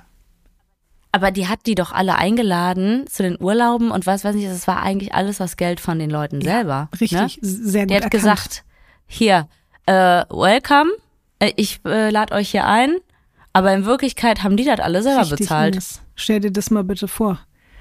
Teilweise sind das Kindheitsfreunde von ihr oder eben dann von ihrem Cousin, die Ehefrau oder von der äh, Mutter, die, die beste Freundin, die Tochter und so. Und alle hatten ein Vertrauensverhältnis zu ihr und es hat sich so weit rumgesprochen. Und dann war natürlich auch mal jemand dabei, der vielleicht ein bisschen mehr Geld hatte. Irgendein befreundeter Chirurg von irgendeiner mhm. alten Klassenkameradin von ihr. Und dann hat der wiederum noch seinen drei äh, Chirurgenfreunden davon erzählt und so war es aber am Ende ein riesiger Kreislauf aus Leuten, die sich alle untereinander kannten und sie war halt der gemeinsame Nenner von allen. Und um darauf nochmal zurückzukommen mit ihren Eltern, ich habe dir ja erzählt, dass die diese Millionen ihr gegeben haben und du darfst jetzt mal raten, also sie hat ja gesagt, dass sie das in das Penthouse in Sydney investiert hat, um das abzubezahlen. Möchtest du mal raten, was sie stattdessen damit gemacht hat, wo sie das rein investiert hat? Ich würde sagen Klunker. Ne? Sehr gut. Ähm, Dior und äh, und irgendein Urlaub, äh, Privatjet, irgendwo ein fancy Urlaub oder du sowas. Du kannst halt. sie mittlerweile schon ziemlich gut einschätzen. Sie hat sich zweitausendachtzehn, nur wenige Tage nachdem sie eben das Geld von ihren Eltern bekommen hat, in Hongkong einen der seltensten Diamantringe der Welt gekauft für sechshunderttausend Dollar. Den Rest des Geldes hat sie mal wieder in die Privatjet-Firma. sechshunderttausend ja. Dollar für einen ja. Ring. Also die hat da eine neue Million. Mhm. Und dann sagt die, komm, äh, die fehlende Liebe meiner Eltern, ne, mhm. stecke ich hier schön in so einen sechshunderttausend Dollar Ring, den ich mir jetzt gönne. Und damit, und dann ziehe ich mir den über den Mittelfinger. Und dann äh, zeige ich denen, was ich damit gekauft habe. Guck mal hier. Aber du, weil du jetzt gerade meintest, die fehlende Liebe, ne? Eigentlich schien das immer so, als hätten die ein super enges Verhältnis. Und das sind so ganz stolze Eltern, die so auch allen erzählt haben, unsere Tochter ist so erfolgreich geworden und wir sind so stolz, was sie alles gerissen hat. Dann auch als Frau in der Finanzbranche so viel Geld zu machen, das ist ja total besonders und haben sie immer super unterstützt und so. Also eigentlich herrsche da ein ganz großes Vertrauensverhältnis. Und die haben auch immer gesagt, oh, unsere ist so eine treue Seele, unsere Tochter und so. Ja, und in Wahrheit, und ich habe dir ja schon gesagt, Die haben extra ihr Haus verkauft, in dem die dreißig Jahre gewohnt haben. Die haben einen Kredit aufgenommen und Melissa hat ihnen vorgegaukelt, dass sie dann selber noch anderthalb Millionen aus von ihrem eigenen Geld damit reingesteckt hätte und dass die dieses Penthouse jetzt schon abbezahlt hätte und die dafür immer kostenlos wohnen dürfen. Stattdessen gibt es schon länger alle möglichen offenen Forderungen und Gläubiger, die sie seit Monaten hinhält. Und Ted und Barbara, wie ihre Eltern heißen, die haben keine Ahnung davon und die müssen eigentlich da auch jeden Moment bald raus und stehen dann auf der Straße und haben nichts mehr. Aber das wissen sie halt alles noch nicht. Aber das Gute ist, besser in so einen, so einen sehr wertvollen Ring, ne, investiert, den man vielleicht nochmal wieder verkaufen kann. Muss sich natürlich auch nochmal jemanden finden, der bereit ist, so viel Geld für einen Ring auszugeben, als in so Dom Perignon Champagner duschen. Weißt du? Weil das ist dann wirklich das weg. Stimmt. Ja, das stimmt wirklich. Nicht mal den Ermittelnden ist während der Razzia bewusst, was das Ganze eigentlich für ein Ausmaß hat.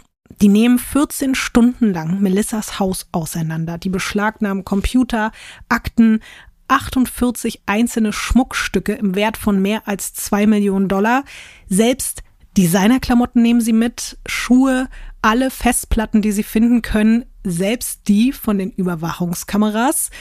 Parallel dazu erwirken sie beim Bundesgericht die Anordnung, dass alle Bankkonten von Melissa Caddick eingefroren werden müssen. Das sind insgesamt siebenunddreißig Stück. Also die Frau hat siebenunddreißig verschiedene Bankkonten. Aber da kriege ich jetzt schon Burnout.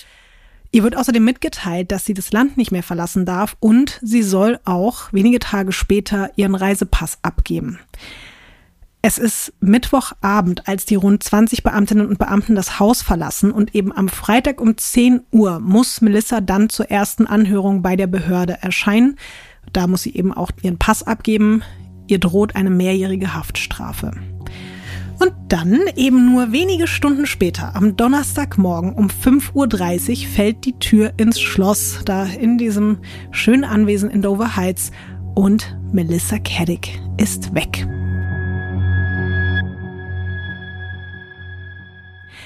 Ines, möchtest du mal raten, was ihr Ehemann Anthony jetzt macht, als seine Frau dann auch nach Stunden immer noch nicht vom Joggen zurück nach Hause gekommen ist?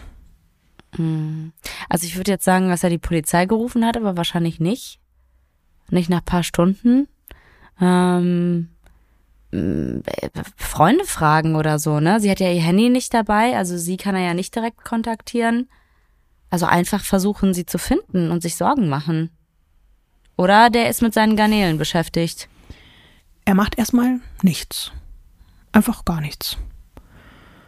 Und erst am nächsten Morgen, also am Freitag, meldet er sich um zehn Uhr zum Anhörungstermin von Melissa bei der Finanzaufsichtsbehörde und da fragt er nur, meine Frau ist nicht da, oder? Und das wird dann bestätigt und erst danach meldet er sich bei der Polizei, also dreißig Stunden nach dem Verschwinden von Melissa Caddick. Also Ines, ich weiß, du arbeitest nicht bei der Polizei, aber stellen wir uns jetzt mal vor, wie wäre so deine erste Theorie zu dem Verschwinden dieser mutmaßlichen Betrügerin, der wahrscheinlich eine lange Haftstrafe bevorgestanden hätte und auch mit diesem komischen Fakt dazu, dass die erst dreißig Stunden nach ihrem Verschwinden als vermisst gemeldet wird? Ja, würde ich komisch finden. Da würde ich sagen, da stecken die vielleicht unter einer Decke. Genau das ist auch die erste Theorie der Polizei, dass sie abgehauen ist und sich irgendwo versteckt hält, um sich der Strafe zu entziehen und eben irgendwo ein neues Leben anfangen will. Und Anthony Koletti hat ihr als Komplize bei der Flucht geholfen, indem er bewusst so lange gewartet hat, sie als vermisst zu melden, damit sie einen Vorsprung hat. Zum Beispiel, um in ein privates Flugzeug zu steigen oder mit einer Yacht in internationale Gewässer aufzubrechen. Mit der Crypto Queen zusammen. Genau, stimmt. dreißig Stunden sind natürlich einfach eine extrem lange Zeit. Und in dieser Zeit hätte sie sich zum Beispiel auch noch die Haare färben können oder eben färben lassen können von einem Friseur zum Beispiel, mit dem sie ja zufällig verheiratet ist.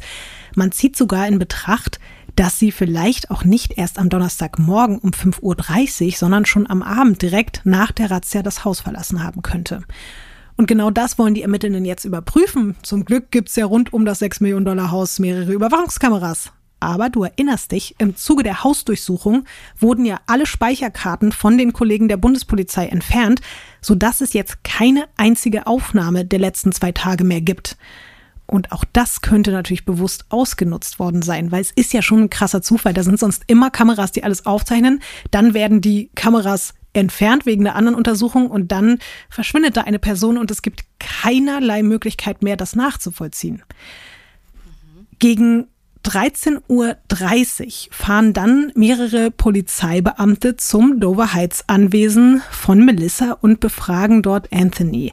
Und der wirkt erstmal ziemlich entspannt. Die Bodycam zeichnet alles auf und es kommt dann relativ schnell zu Widersprüchlichkeiten. Und wir hören da jetzt mal rein. Es gibt äh, zwei Töne, die ich so ein bisschen zusammenschneiden lassen habe. Also es ist ein bisschen ein längerer Ausschnitt, aber äh, du kannst ja mal gucken, was du davon alles verstehst. Ich finde es auf jeden Fall schon irgendwie ziemlich interessant. Hey, Anthony. Yes. G'day, I'm Sergeant Riley. I'm the one who spoke to you on the phone. Yeah, come on up. Yeah, see the paperwork. No worries. Yeah, mate, I'm just a bit concerned. Can we go upstairs and have a chat? Yeah. Oh, mate, I'm just um, a bit worried about where your wife might be, and I, I really need you to, um, like, give me the full info about what's happened because I'm, like I said, I'm worried. I've got everything you need. Because you told you told me on the phone that you last saw her yesterday at five thirty in the morning, but now you're telling my offside is here. It was no, midnight last night. It it was. So today, now it's Friday. In the morning was when my boys saw her leave. Right. Yes, and so because I asked you, I asked you that three times. I saw her at twelve o'clock at night, I believe I said. Yeah, I just worried because you didn't tell me that on the phone. I asked you two or three times. Look, I'm shaken. I haven't hmm. slept for days, as you can see. I haven't eaten for three days. This okay. is all I've been working on. If I can help you, I'm here. I have no idea why she's even not here because everything she's done has always been legit. Um, and yes, I am concerned, but I just want to find her. That's all I care about. Right. I'll just let you know that's recording, by the way. Yeah. Like I said, I, I just want her found. I don't care about all of this money bullshit. You can't replace the love of your life. So, look, Anthony, I'll be honest with you. I'm, I'm a bit worried that you're not telling me the full story about what's going on. This is the full story. Yeah, like I said, the, the story seems to be chopping and changing a little bit, and I'm concerned that you know something more. Like I haven't. It's I haven't the best policy is the honesty right now to let us know because we want to find out. I'm concerned where she is. I want to find where she is. Good. So I need Thank you to you. tell me everything, and I need you to tell me the truth. It's everything. Okay. Yes, everything. Everything is here. So, Ines, wie findest du das? Was hast du, was hast du mitgenommen und verstanden? Naja, es geht, glaube ich, darum, dass Anthony dem Polizisten nicht genau die gleiche Geschichte erzählt hat am Telefon, wie als, also nicht die gleiche Geschichte, die er dann jetzt auf der mhm. Polizeibehörde erzählt hat, ne? Genau, es gibt da so ein bisschen Unstimmigkeiten zwischen, wann hat er sie zuletzt gesehen? Am Telefon meinte er erst, ja, morgens, dann abends. Jetzt sagt er, nee, nee, ich meinte ja, äh, der Sohn hat sie zuletzt gesehen um fünf Uhr dreißig morgens. In, einem, in einer anderen Aussage hat er aber gesagt, der Sohn hätte nur das Schloss gehört, also hätte sie gar nicht gesehen. Und äh, dann sagt er wieder, na, ich habe sie um Mitternacht das letzte Mal gesehen. Und da sind schon auch nebenbei noch andere Informationen, ja. die sich einfach so ein bisschen merkwürdig anhören. Okay. Und auch, Ines, wenn du das siehst, ich habe mir das Video angeguckt, er öffnet die Tür und er grinst übers volle Gesicht. Er sieht total glücklich aus. Er sagt sogar am Anfang, er ist nur ein bisschen besorgt. Dann auf einmal sagt er, ich habe seit drei Tagen nicht geschlafen, ich zittere, ich habe seit drei Tagen nicht mhm. gegessen, ich, ich, mir geht's so schlecht. Und auch das kommt den Beamten halt ein bisschen komisch vor. Also ich glaube schon, wenn man in, natürlich in, einer, in so einer Ausnahmesituation ist und wirklich Angst hat, dass mhm. deine geliebte Person verschwunden ist, dass du vielleicht nicht ganz klar im Kopf bist und vielleicht mal unterschiedliche Aussagen tätigst, aber ob das jetzt morgens, mitternachts, abends, also besser so ungefähres Zeitfeld, glaube ich schon, dass man das einschätzen kann. Voll. Dazu kommt nämlich auch noch, er hat der Polizei am Telefon ganz detailliert beschreiben können, welches Jogging-Outfit sie angehabt hat. Ach so. Und Weißt du, und das ist aber halt total merkwürdig, weil er sagt ja, er hat sie morgens gar nicht gesehen, sondern er hat sie abends gesehen. Nur der Sohn hat sie gesehen, äh, gehört. Und das erklärt er dann später damit, dass er einfach gesehen hätte, welche Laufschuhe und welche Klamotten im Schrank fehlen. Aber das ist insofern auch ein bisschen unwahrscheinlich, weil Melissa erstens einen riesigen Kleiderschrank hat und zweitens am Tag vorher zwanzig Leute da drin rumgewühlt haben und wirklich alles beschlagnahmt haben. Und dass er dann so aus der Pistole geschossen gesagt hat, die Leggings, das Shirt, äh, die Schuhe und so. Aber wie will er es wissen, wenn er sie nicht gesehen hat, weißt du? Und was ich halt auch krass finde, ich weiß nicht, ob du es gehört hast, er behauptet ja dann auch nebenbei so, alles, was Melissa beruflich gemacht hätte, wäre absolut seriös gewesen. Also sie sei quasi unschuldig. Das war ihm dann auch nochmal ganz wichtig, das da direkt zu sagen. Und Und dass ihm das ganze Geld genau, egal ist. Genau. Ja. Wenn man die Liebe seines Lebens verliert, was ist dann all das ja. Geld noch wert? So. Ja, generell erscheint den Ermittelnden Anthony Colettis Verhalten mehr als seltsam. Er gibt in den nächsten Tagen Pressekonferenzen zusammen mit Melissas Bruder und dort sagt Anthony, Zitat, wir sind seit sieben Jahren verheiratet, wir kennen uns schon lange. Ich tue alles, um den Ermittlern dabei zu helfen, sie zu finden. Es ist wirklich schwer. Im Moment verfolge ich jede mögliche Spur. Alles, was ich will, ist, sie zu finden. Ganz Australien muss jetzt mithelfen, wir müssen alle zusammenhalten, um sie zu finden. An sich ja erstmal klar, versteht man alles und so, glaube ich ihm ja irgendwie erstmal auch, aber das Ding ist, nach dieser Ansprache beantwortet er dann keine einzige Nachfrage zum Verschwinden seiner Frau. Also da stehen ganz viele Medienmenschen und alle wollen Informationen haben, um natürlich auch zu helfen bei der Suche und plötzlich sagt er, mhm. nee, kein Kommentar, nee, dazu möchte ich nichts sagen, nee, darüber weiß ich nichts, will ich nicht und dann haut er wieder ab. Und auch das ist so, äh, okay.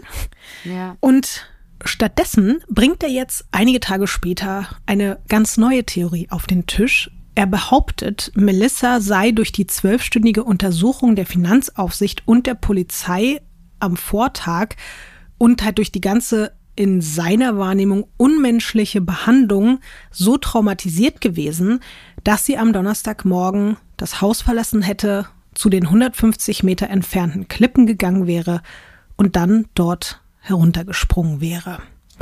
Das ist jetzt nicht dein Ernst. Ja. Aber das sagt er jetzt. Und das Krasse ist, um diese Theorie zu bekräftigen, legt er den Kriminalisten sogar Bilder vor, die er in Dover Heights ganz nah an den Klippen geschossen hat, von Schuhabdrücken, bei denen er sich sicher sei, dass das der Abdruck von Melissas Essex Laufschuhen wäre. Und das Ding ist auch, da ist ein Hundepark direkt da, wo er das Bild gemacht hat. Da laufen den ganzen Tag ganz viele Menschen rum mit Turnschuhen. Und diese Bilder sind am Ende total aussagelos. Also da kann niemand anhand dieser Bilder sagen, ah ja, das sind jetzt die Schuhe von ihr, das können die Schuhe von jedem sein. Und das lässt sich alles so mhm. gar nicht mehr nachvollziehen. Finde ich einfach auch ein bisschen schwierig. So. Ich, ja, ich find's auch, ähm, also, weiß nicht. Für die Theorie, erstmal da zu sitzen und zu sagen, ja, ähm, sie ist weg, ich vermisse sie und ich möchte sie unbedingt wiederfinden und dann aber so, ach, jetzt ist sie die Klippen runtergesprungen. Mhm. Das, also weiß ich jetzt nicht, aber aus all den True-Crime-Geschichten, wo auch Menschen vermisst wurden, wo Suizid begangen wurde oder so, habe ich jetzt nicht das Gefühl, dass ich da, dass mir das bekannt vorkommt. Weißt du, was ich meine? An sich, diese Theorie, dass sie vielleicht Suizid begangen haben könnte, das wird jetzt auch von den Ermittelnden in Betracht gezogen. Seitens der Polizei denkt man aber eher, sie hätte sich vielleicht von den Klippen stürzen können, weil sie wusste, dass ihr riesiges, jahrzehntelang aufgebautes Lügenkonstrukt in sich zusammengefallen ist und bald halt alle davon erfahren würden, dass das, wenn dann eher das Motiv sein könnte. Und genau deswegen werden jetzt eben alle Kameras, die auf der Strecke von ihrem Haus in Richtung der Klippen liegen, überprüft. Weil wenn sie dort langgelaufen wäre, dann hätten mindestens vier Kameras sie zu hundert Prozent aufzeichnen müssen. Aber sie ist nirgendwo darauf zu sehen. Bedeutet, sie kann dort nicht langgelaufen sein. Zudem werden alle Menschen in der Gegend, die Dashcams an ihren Autos haben, gebeten, ihre Aufnahmen zwischen Mittwochabend und Donnerstag früh bei der Polizei abzugeben. Aber auch darauf ist Melissa nicht zu sehen.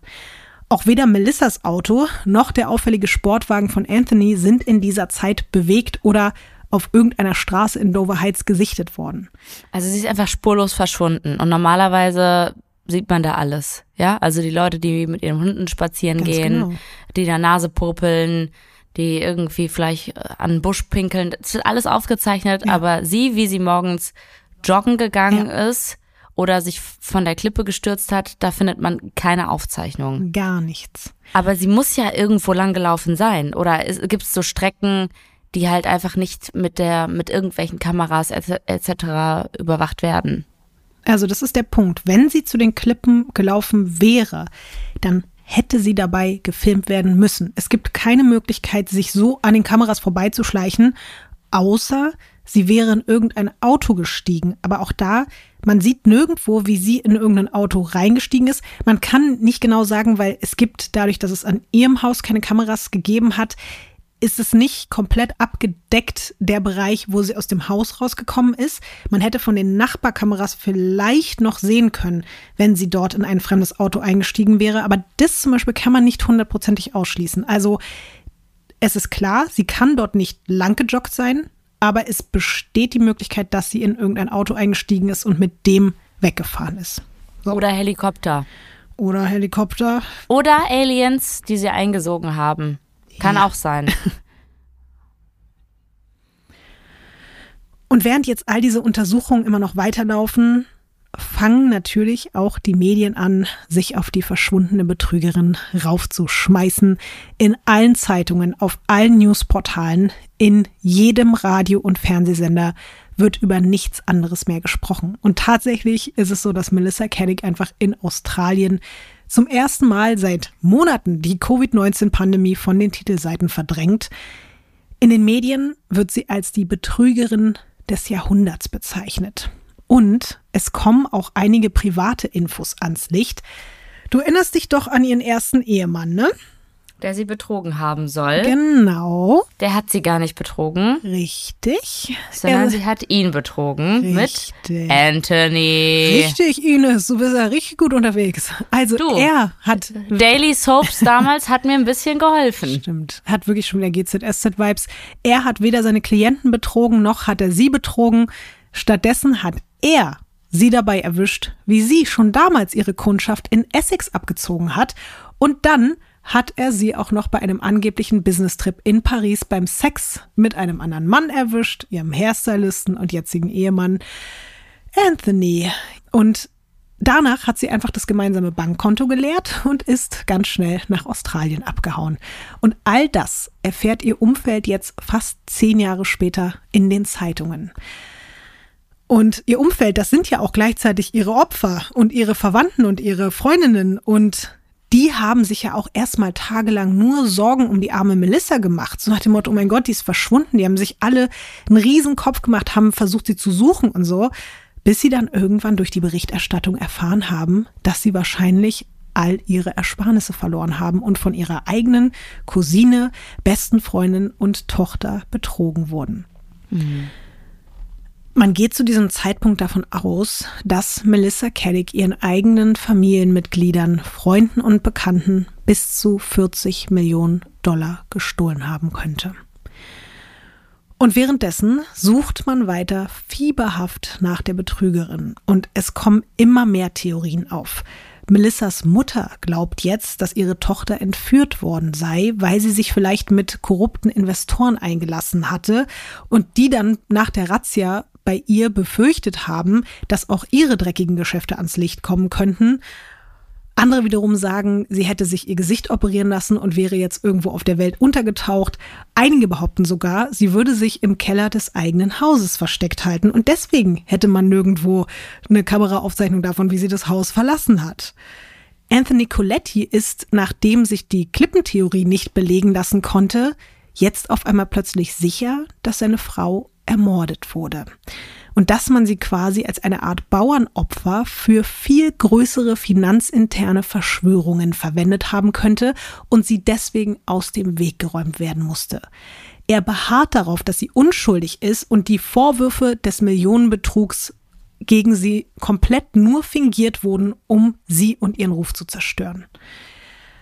Und so wird das Verschwinden der Melissa Caddick schnell zu einem der größten ungelösten Rätsel Australiens. Ines, wie ist denn so jetzt dein aktuelles Gefühl nach allem, was du gehört hast? Was denkst du? Ist Melissa noch am Leben? Wo ist sie? Was macht sie? Ja, es gibt mir auf jeden Fall so richtige Crypto-Queen-Vibes. Und ich weiß gar nicht, man weiß bis heute nicht, wo sie ist, ne? Ob sie noch lebt. Man hat sie nicht gefunden, oder? Ruja hat man bis heute nicht gefunden, richtig. Mhm. Ja, deswegen, ich, ich denke jetzt viel an Ruja und habe irgendwie das Gefühl, sie ist untergetaucht. Also Melissa. Mhm. Genau wie du ist es auch so, dass die Menschen in Australien weiter rätseln und so vergehen dann erst Tage und dann Wochen seit dem Verschwinden von Melissa. Und dann kommt der einundzwanzigster Februar zweitausendeinundzwanzig. Da geht eine Gruppe von Campingleuten am Bondi Beach spazieren. Das ist so knapp vierhundert Kilometer entfernt von Dover Heights. Und dann finden sie etwas.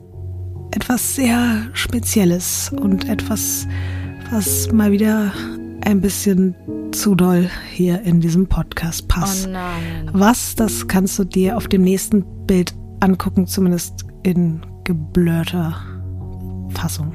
Darf ich, darf ich kurz raten? Du darfst raten. An den Fuß? Du darfst das nächste Bild umdrehen, Ines. Okay, das ist ihr Schuh. Also ich denke mal ihr Laufschuh. Der Essex-Laufschuh.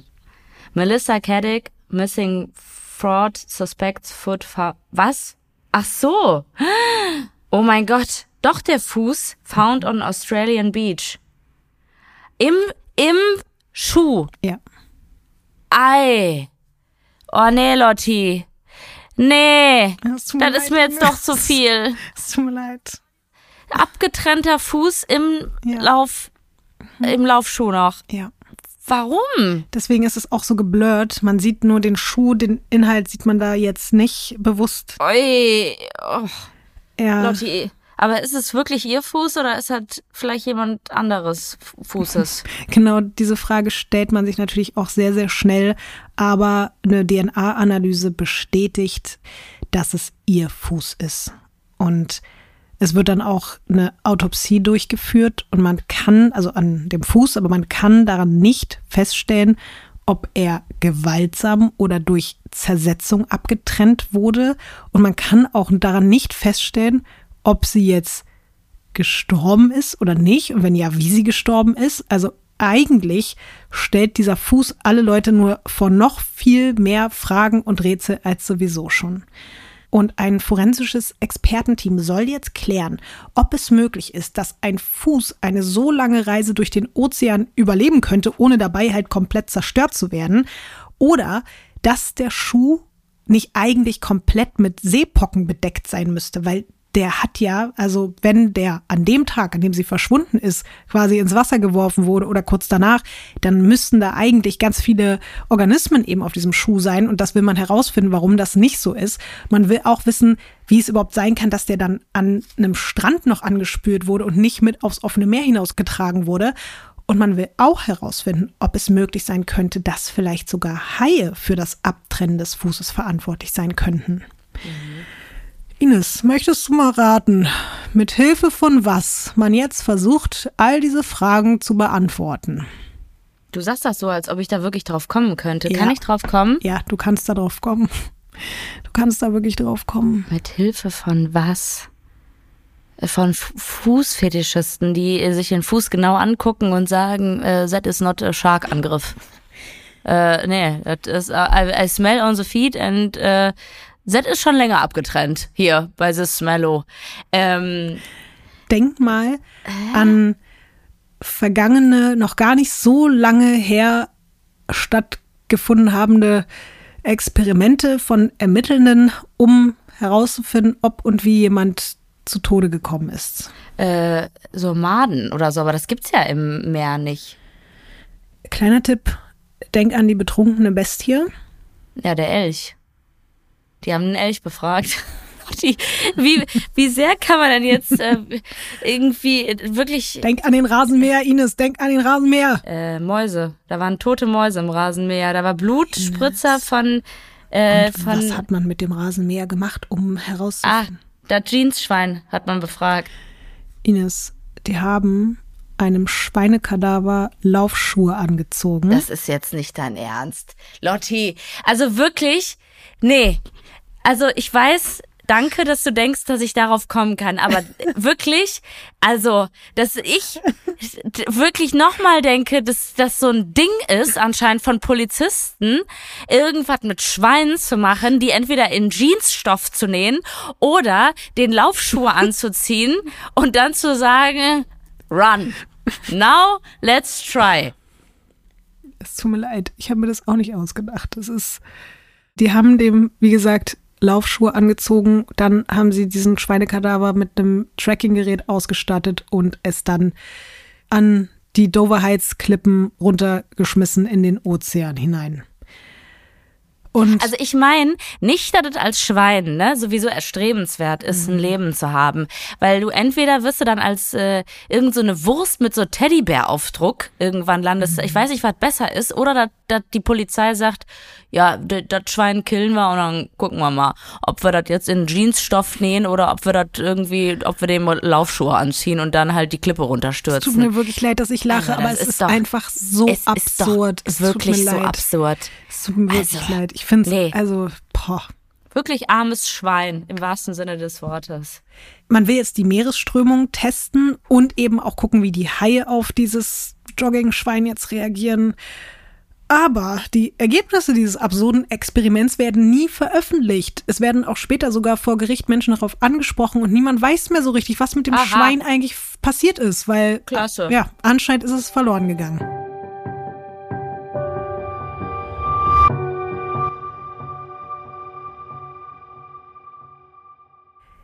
Dieser Fußfund macht das Thema jetzt natürlich einfach noch viel größer und noch viel mysteriöser als sowieso schon.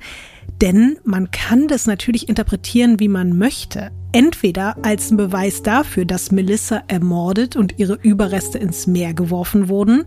Vielleicht sogar, und diese Theorie haben wir jetzt hier noch gar nicht so richtig angesprochen, aber von ihrem eigenen Ehemann. Auch diese Option zieht man jetzt natürlich auch wegen seines weirden Verhaltens immer mehr in Betracht.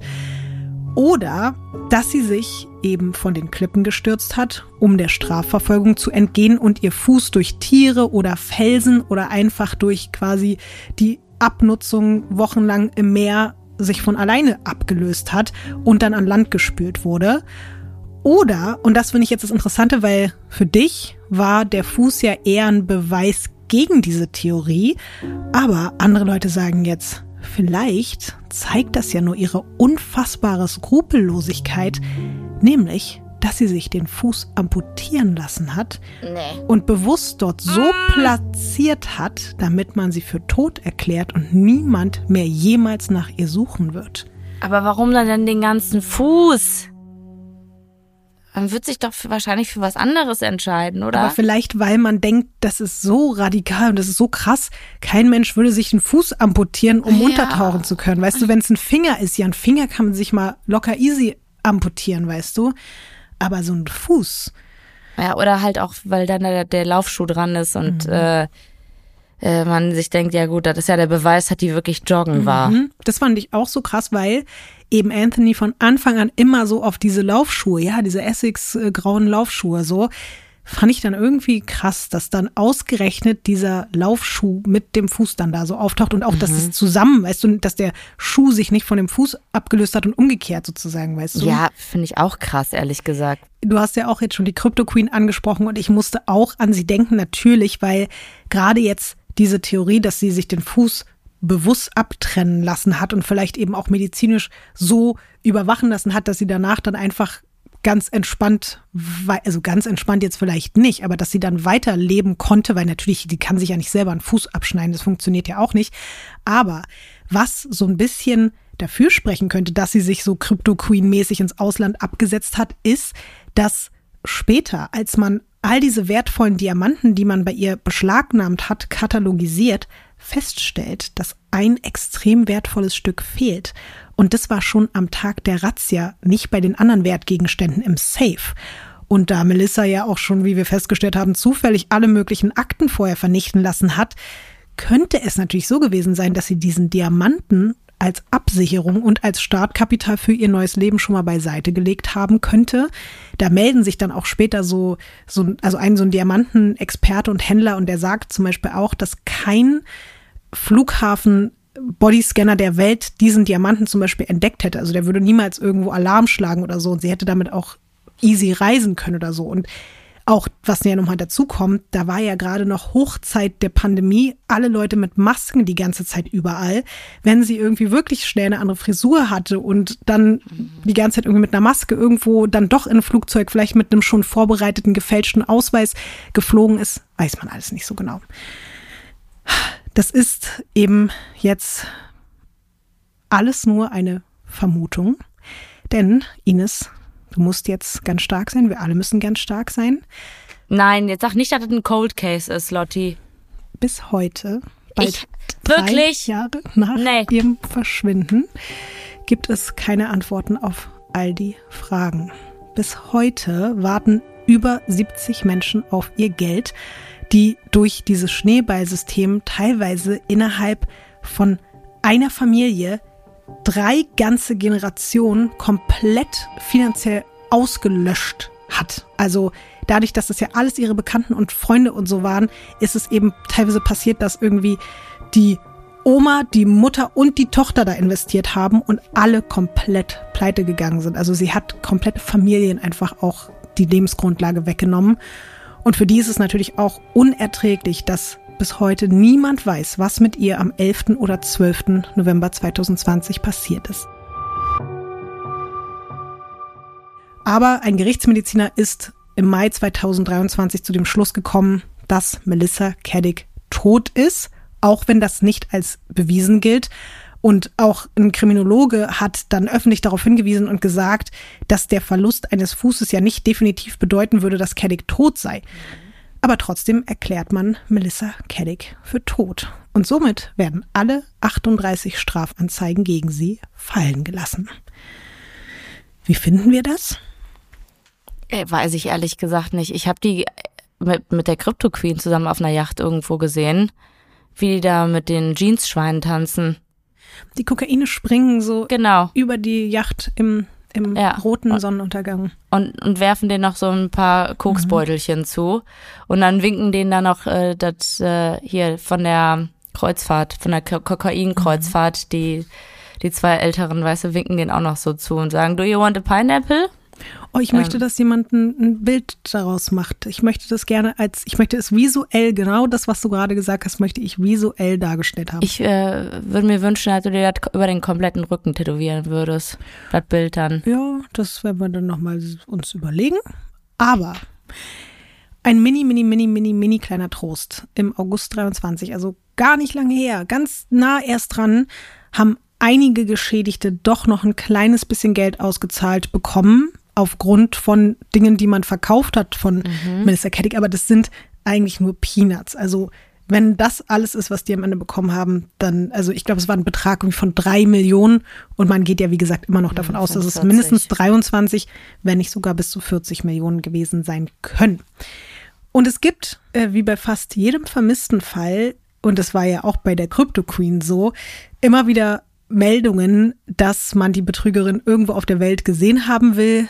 Bei Melissa eben jetzt ist es zum Beispiel in Kanada oder in Griechenland, wo man, glaube ich, auch äh, Ruja Ignatova schon öfter gemeldet hat.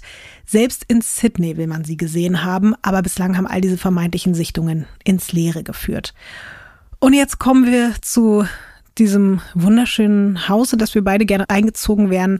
Also ihr Haus und auch alle ihre Besitztümer, die da drin waren. Und wenn man es genau nimmt, sind das ja noch nicht mal ihre eigenen Sachen. Also eigentlich ist das gar nicht ihr Besitz. Ähm, aber all das wurde zwischenzeitlich verkauft oder zwangsversteigert, was ich auch ein bisschen witzig fand, dass so viele True-Crime-Fans sich dieses Haus angucken wollten und sich deswegen ausgegeben haben als Leute, die interessiert sind, das zu kaufen, dass man irgendwann gesagt hat, jeder, der das Haus besichtigen möchte als Interessent, muss jetzt zehntausend Dollar erstmal bezahlen, um damit die ganzen True Crime Fans abzuschrecken. Nur Kaution, ne? Ja. Tja, und jetzt kommen wir auch noch zu Anthony. Der kämpft teilweise bis heute um die beschlagnahmten Sachen seiner Frau. Vor allem die Klamotten und die Schmucksammlung will er zurückhaben. Und mhm. er gibt den Behörden... Aus persönlichen Gründen. Mh, wegen der Liebe seines Lebens. Ja, er, er genau. sagt immer, the love of my life. Und das wiederholt er bei jedem Interview. Mittlerweile gibt er auch einige Interviews. Und er sagt ganz öffentlich, dass die Behörden an allem schuld sind. Also er sagt, wenn die nicht damals in das Haus gekommen wären, wäre seine Ehefrau nicht verschwunden. Und das hätte sein ganzes Leben zerstört. Und er wiederum wird im Nachhinein vom Gericht und auch von mehreren Ermittelnden extrem dafür kritisiert, dass er nicht genug kooperiert haben soll. Er hat ja immer gesagt, ich bin doch für alle Fragen immer am Start und ich mache doch alles, was ihr wollt. Aber alle hatten das Gefühl, dass er Informationen zurückgehalten hat. Und niemand weiß bis heute, ob er damit seine Frau oder sich selbst schützen wollte.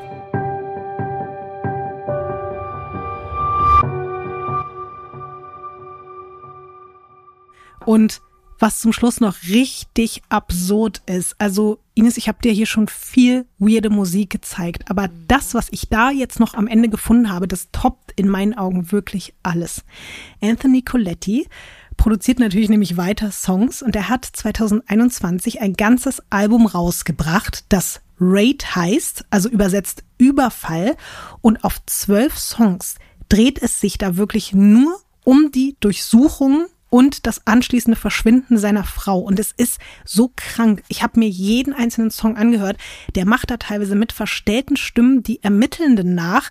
Erzählt es wirklich so chronologisch runter und es ist komplett krank. Und ich würde am liebsten jeden einzelnen Song davon hier vorspielen, weil jeder wäre weird genug, um ihn hier zu spielen. Ich habe mich aber für einen kleinen Ausschnitt aus Song Nummer elf entschieden. Das ist auch so ein bisschen das, der Abschluss des Ganzen, und das ist jetzt nicht so weird, aber es ist deswegen krass, weil man auch Melissas Stimme im Hintergrund hört. Er hat da nämlich einen Ausschnitt aus einem persönlichen Video aus dem Skiurlaub von den beiden mit eingebaut, und deswegen hören wir da jetzt zum Schluss nochmal rein, und dieser Song heißt Melissa is Missing. One week ago, Dover Heights mother Melissa Caddick went for an early morning run, but she never came home. Her disappearance is being treated as suspicious and follows an A S I C investigation into her business dealings. Yes, we found a wild Melissa. They seem to like diving into the snow. It's quite amazing, yes, quite extraordinary to see this time of year. It's called the diving Melissa Snow Woman.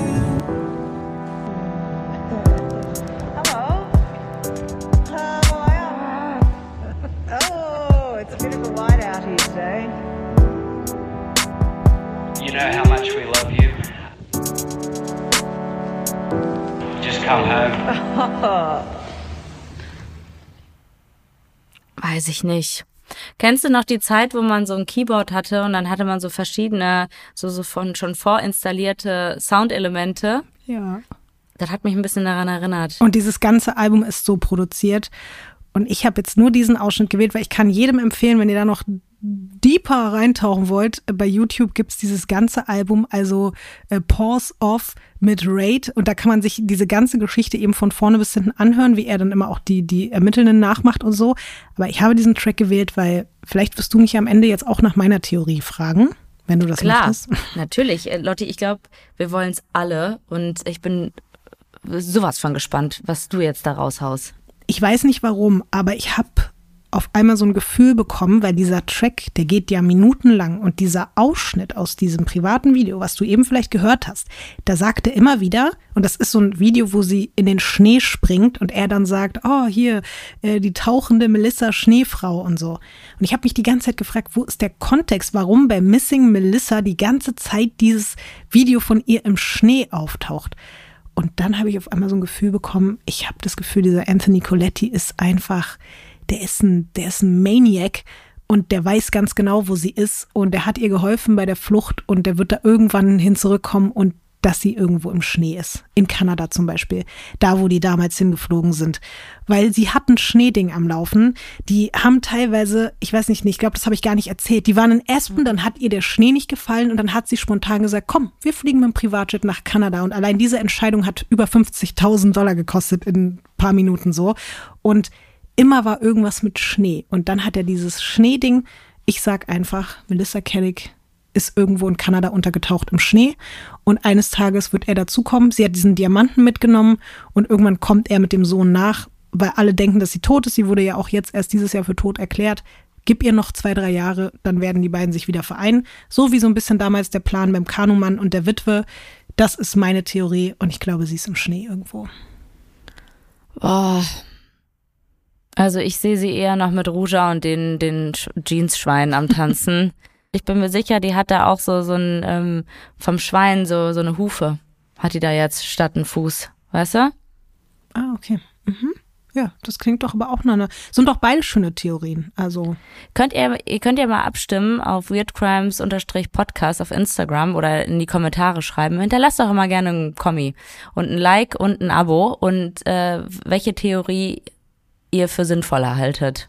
Oder gerne auch eigene Theorien abgeben. Da seid ihr ja auch immer äh, sehr kreativ. Voll, da bin ich auch sehr gespannt drauf, weil vielleicht gibt es ja jetzt noch Dinge, die wir gar nicht bedacht haben. Also gibt es auf jeden Fall. Ich musste mich ja jetzt hier auch wieder kurz fassen. Ich hätte noch so viel mehr auch erzählen können. Da ist wieder noch so viel drumherum und, ach, und dieses ganze Betrugsding ist noch viel größer. Aber es reicht jetzt auch. Das hat mich auch schon ganz schön viel Nerven gekostet, mich in diese Finanzwelt hineinzubegeben, mit der ich nichts zu tun haben möchte auch. Und ja, Ines, mit was für einem Gefühl gehen wir jetzt hier nach Hause? Boah, Lotti, also ich weiß es ehrlich gesagt nicht. Ich denke mir einerseits, da war wieder viel lustige, absurde Scheiße mit dabei, ne? Aber auf der anderen Seite, ich find's auch sehr düster, wenn man wirklich nicht weiß, was passiert ist. Und wenn ihr vielleicht wirklich unfassbare Brutalität angetan wurde, also so schlimm sie natürlich irgendwie auch sich verhalten hat und Menschen um ihr Geld gebracht hat, um sehr, sehr viel Geld, äh, aber trotzdem wünsche ich ihr nicht, dass man sie auf irgendeine Art und Weise entführt und umgebracht hat. Das wünsche ich ihr natürlich ja, nicht. Deswegen hoffe ich einfach, dass sie irgendwo lebt. Yoga-Retreat, irgendwie, weißt du, um Vergebung gebeten hat, keine Leute mehr abzockt, vegan ist und Robin Hood-mäßig das Geld jetzt an die Armen verteilt hat. Daran glaube ich wirklich gar nicht, aber ja. Ich kann dir sagen, die Leute, die sie ja auch schon alle so seit Jahrzehnten kannten und die ihr vertraut haben, die glauben alle trotz des Fußes, den man gefunden hat, dass sie lebt und dass sie sich auch alles anguckt und anhört. So ein bisschen so Konsti-Keks-mäßig und vielleicht, wie es ja auch Ruja Ignatova macht, die Crypto Queen, dass sie alles genau mitverfolgt, sich auch alle Reportagen und Podcasts und so, jetzt vielleicht nicht unseren, weil der auf Deutsch ist, aber es gibt ja in Australien einen riesen Hype immer noch um dieses Thema. Da gibt es Serien drüber und Dokus und Filme und Podcasts. Und die sagen alle, die Frau sitzt da, die zieht sich das alles rein und die feiert sich da drauf und alle sind so, eines Tages wird sie hoffentlich hinter Gitter sitzen und dann werden wir uns freuen, weil sie ist auch ein Stück weit der Teufel.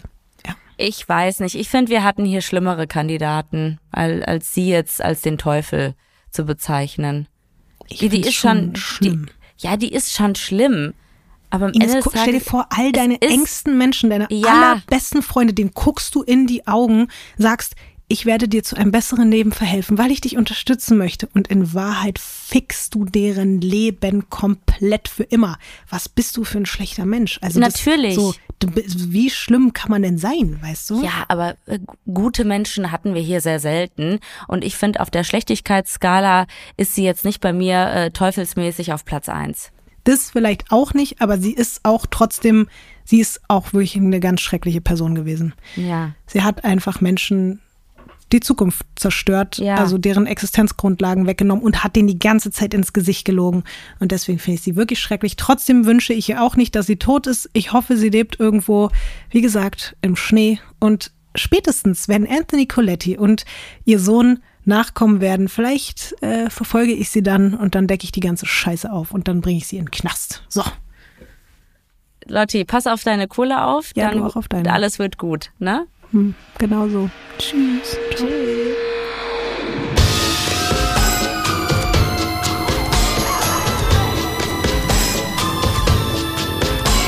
Weird Crimes ist ein Studio Womans Original nach einer Schnapsidee von Visa-V und Ines Agnoli. Skript und Recherche Visa-V. Executive Producer Konstantin Seidenstücker. Produktion und Redaktion Sarah Omar. Assistant Producer Peace Solomon Obong. Musikton und Schnitt Christian Pfeiffer und Chris Kahles.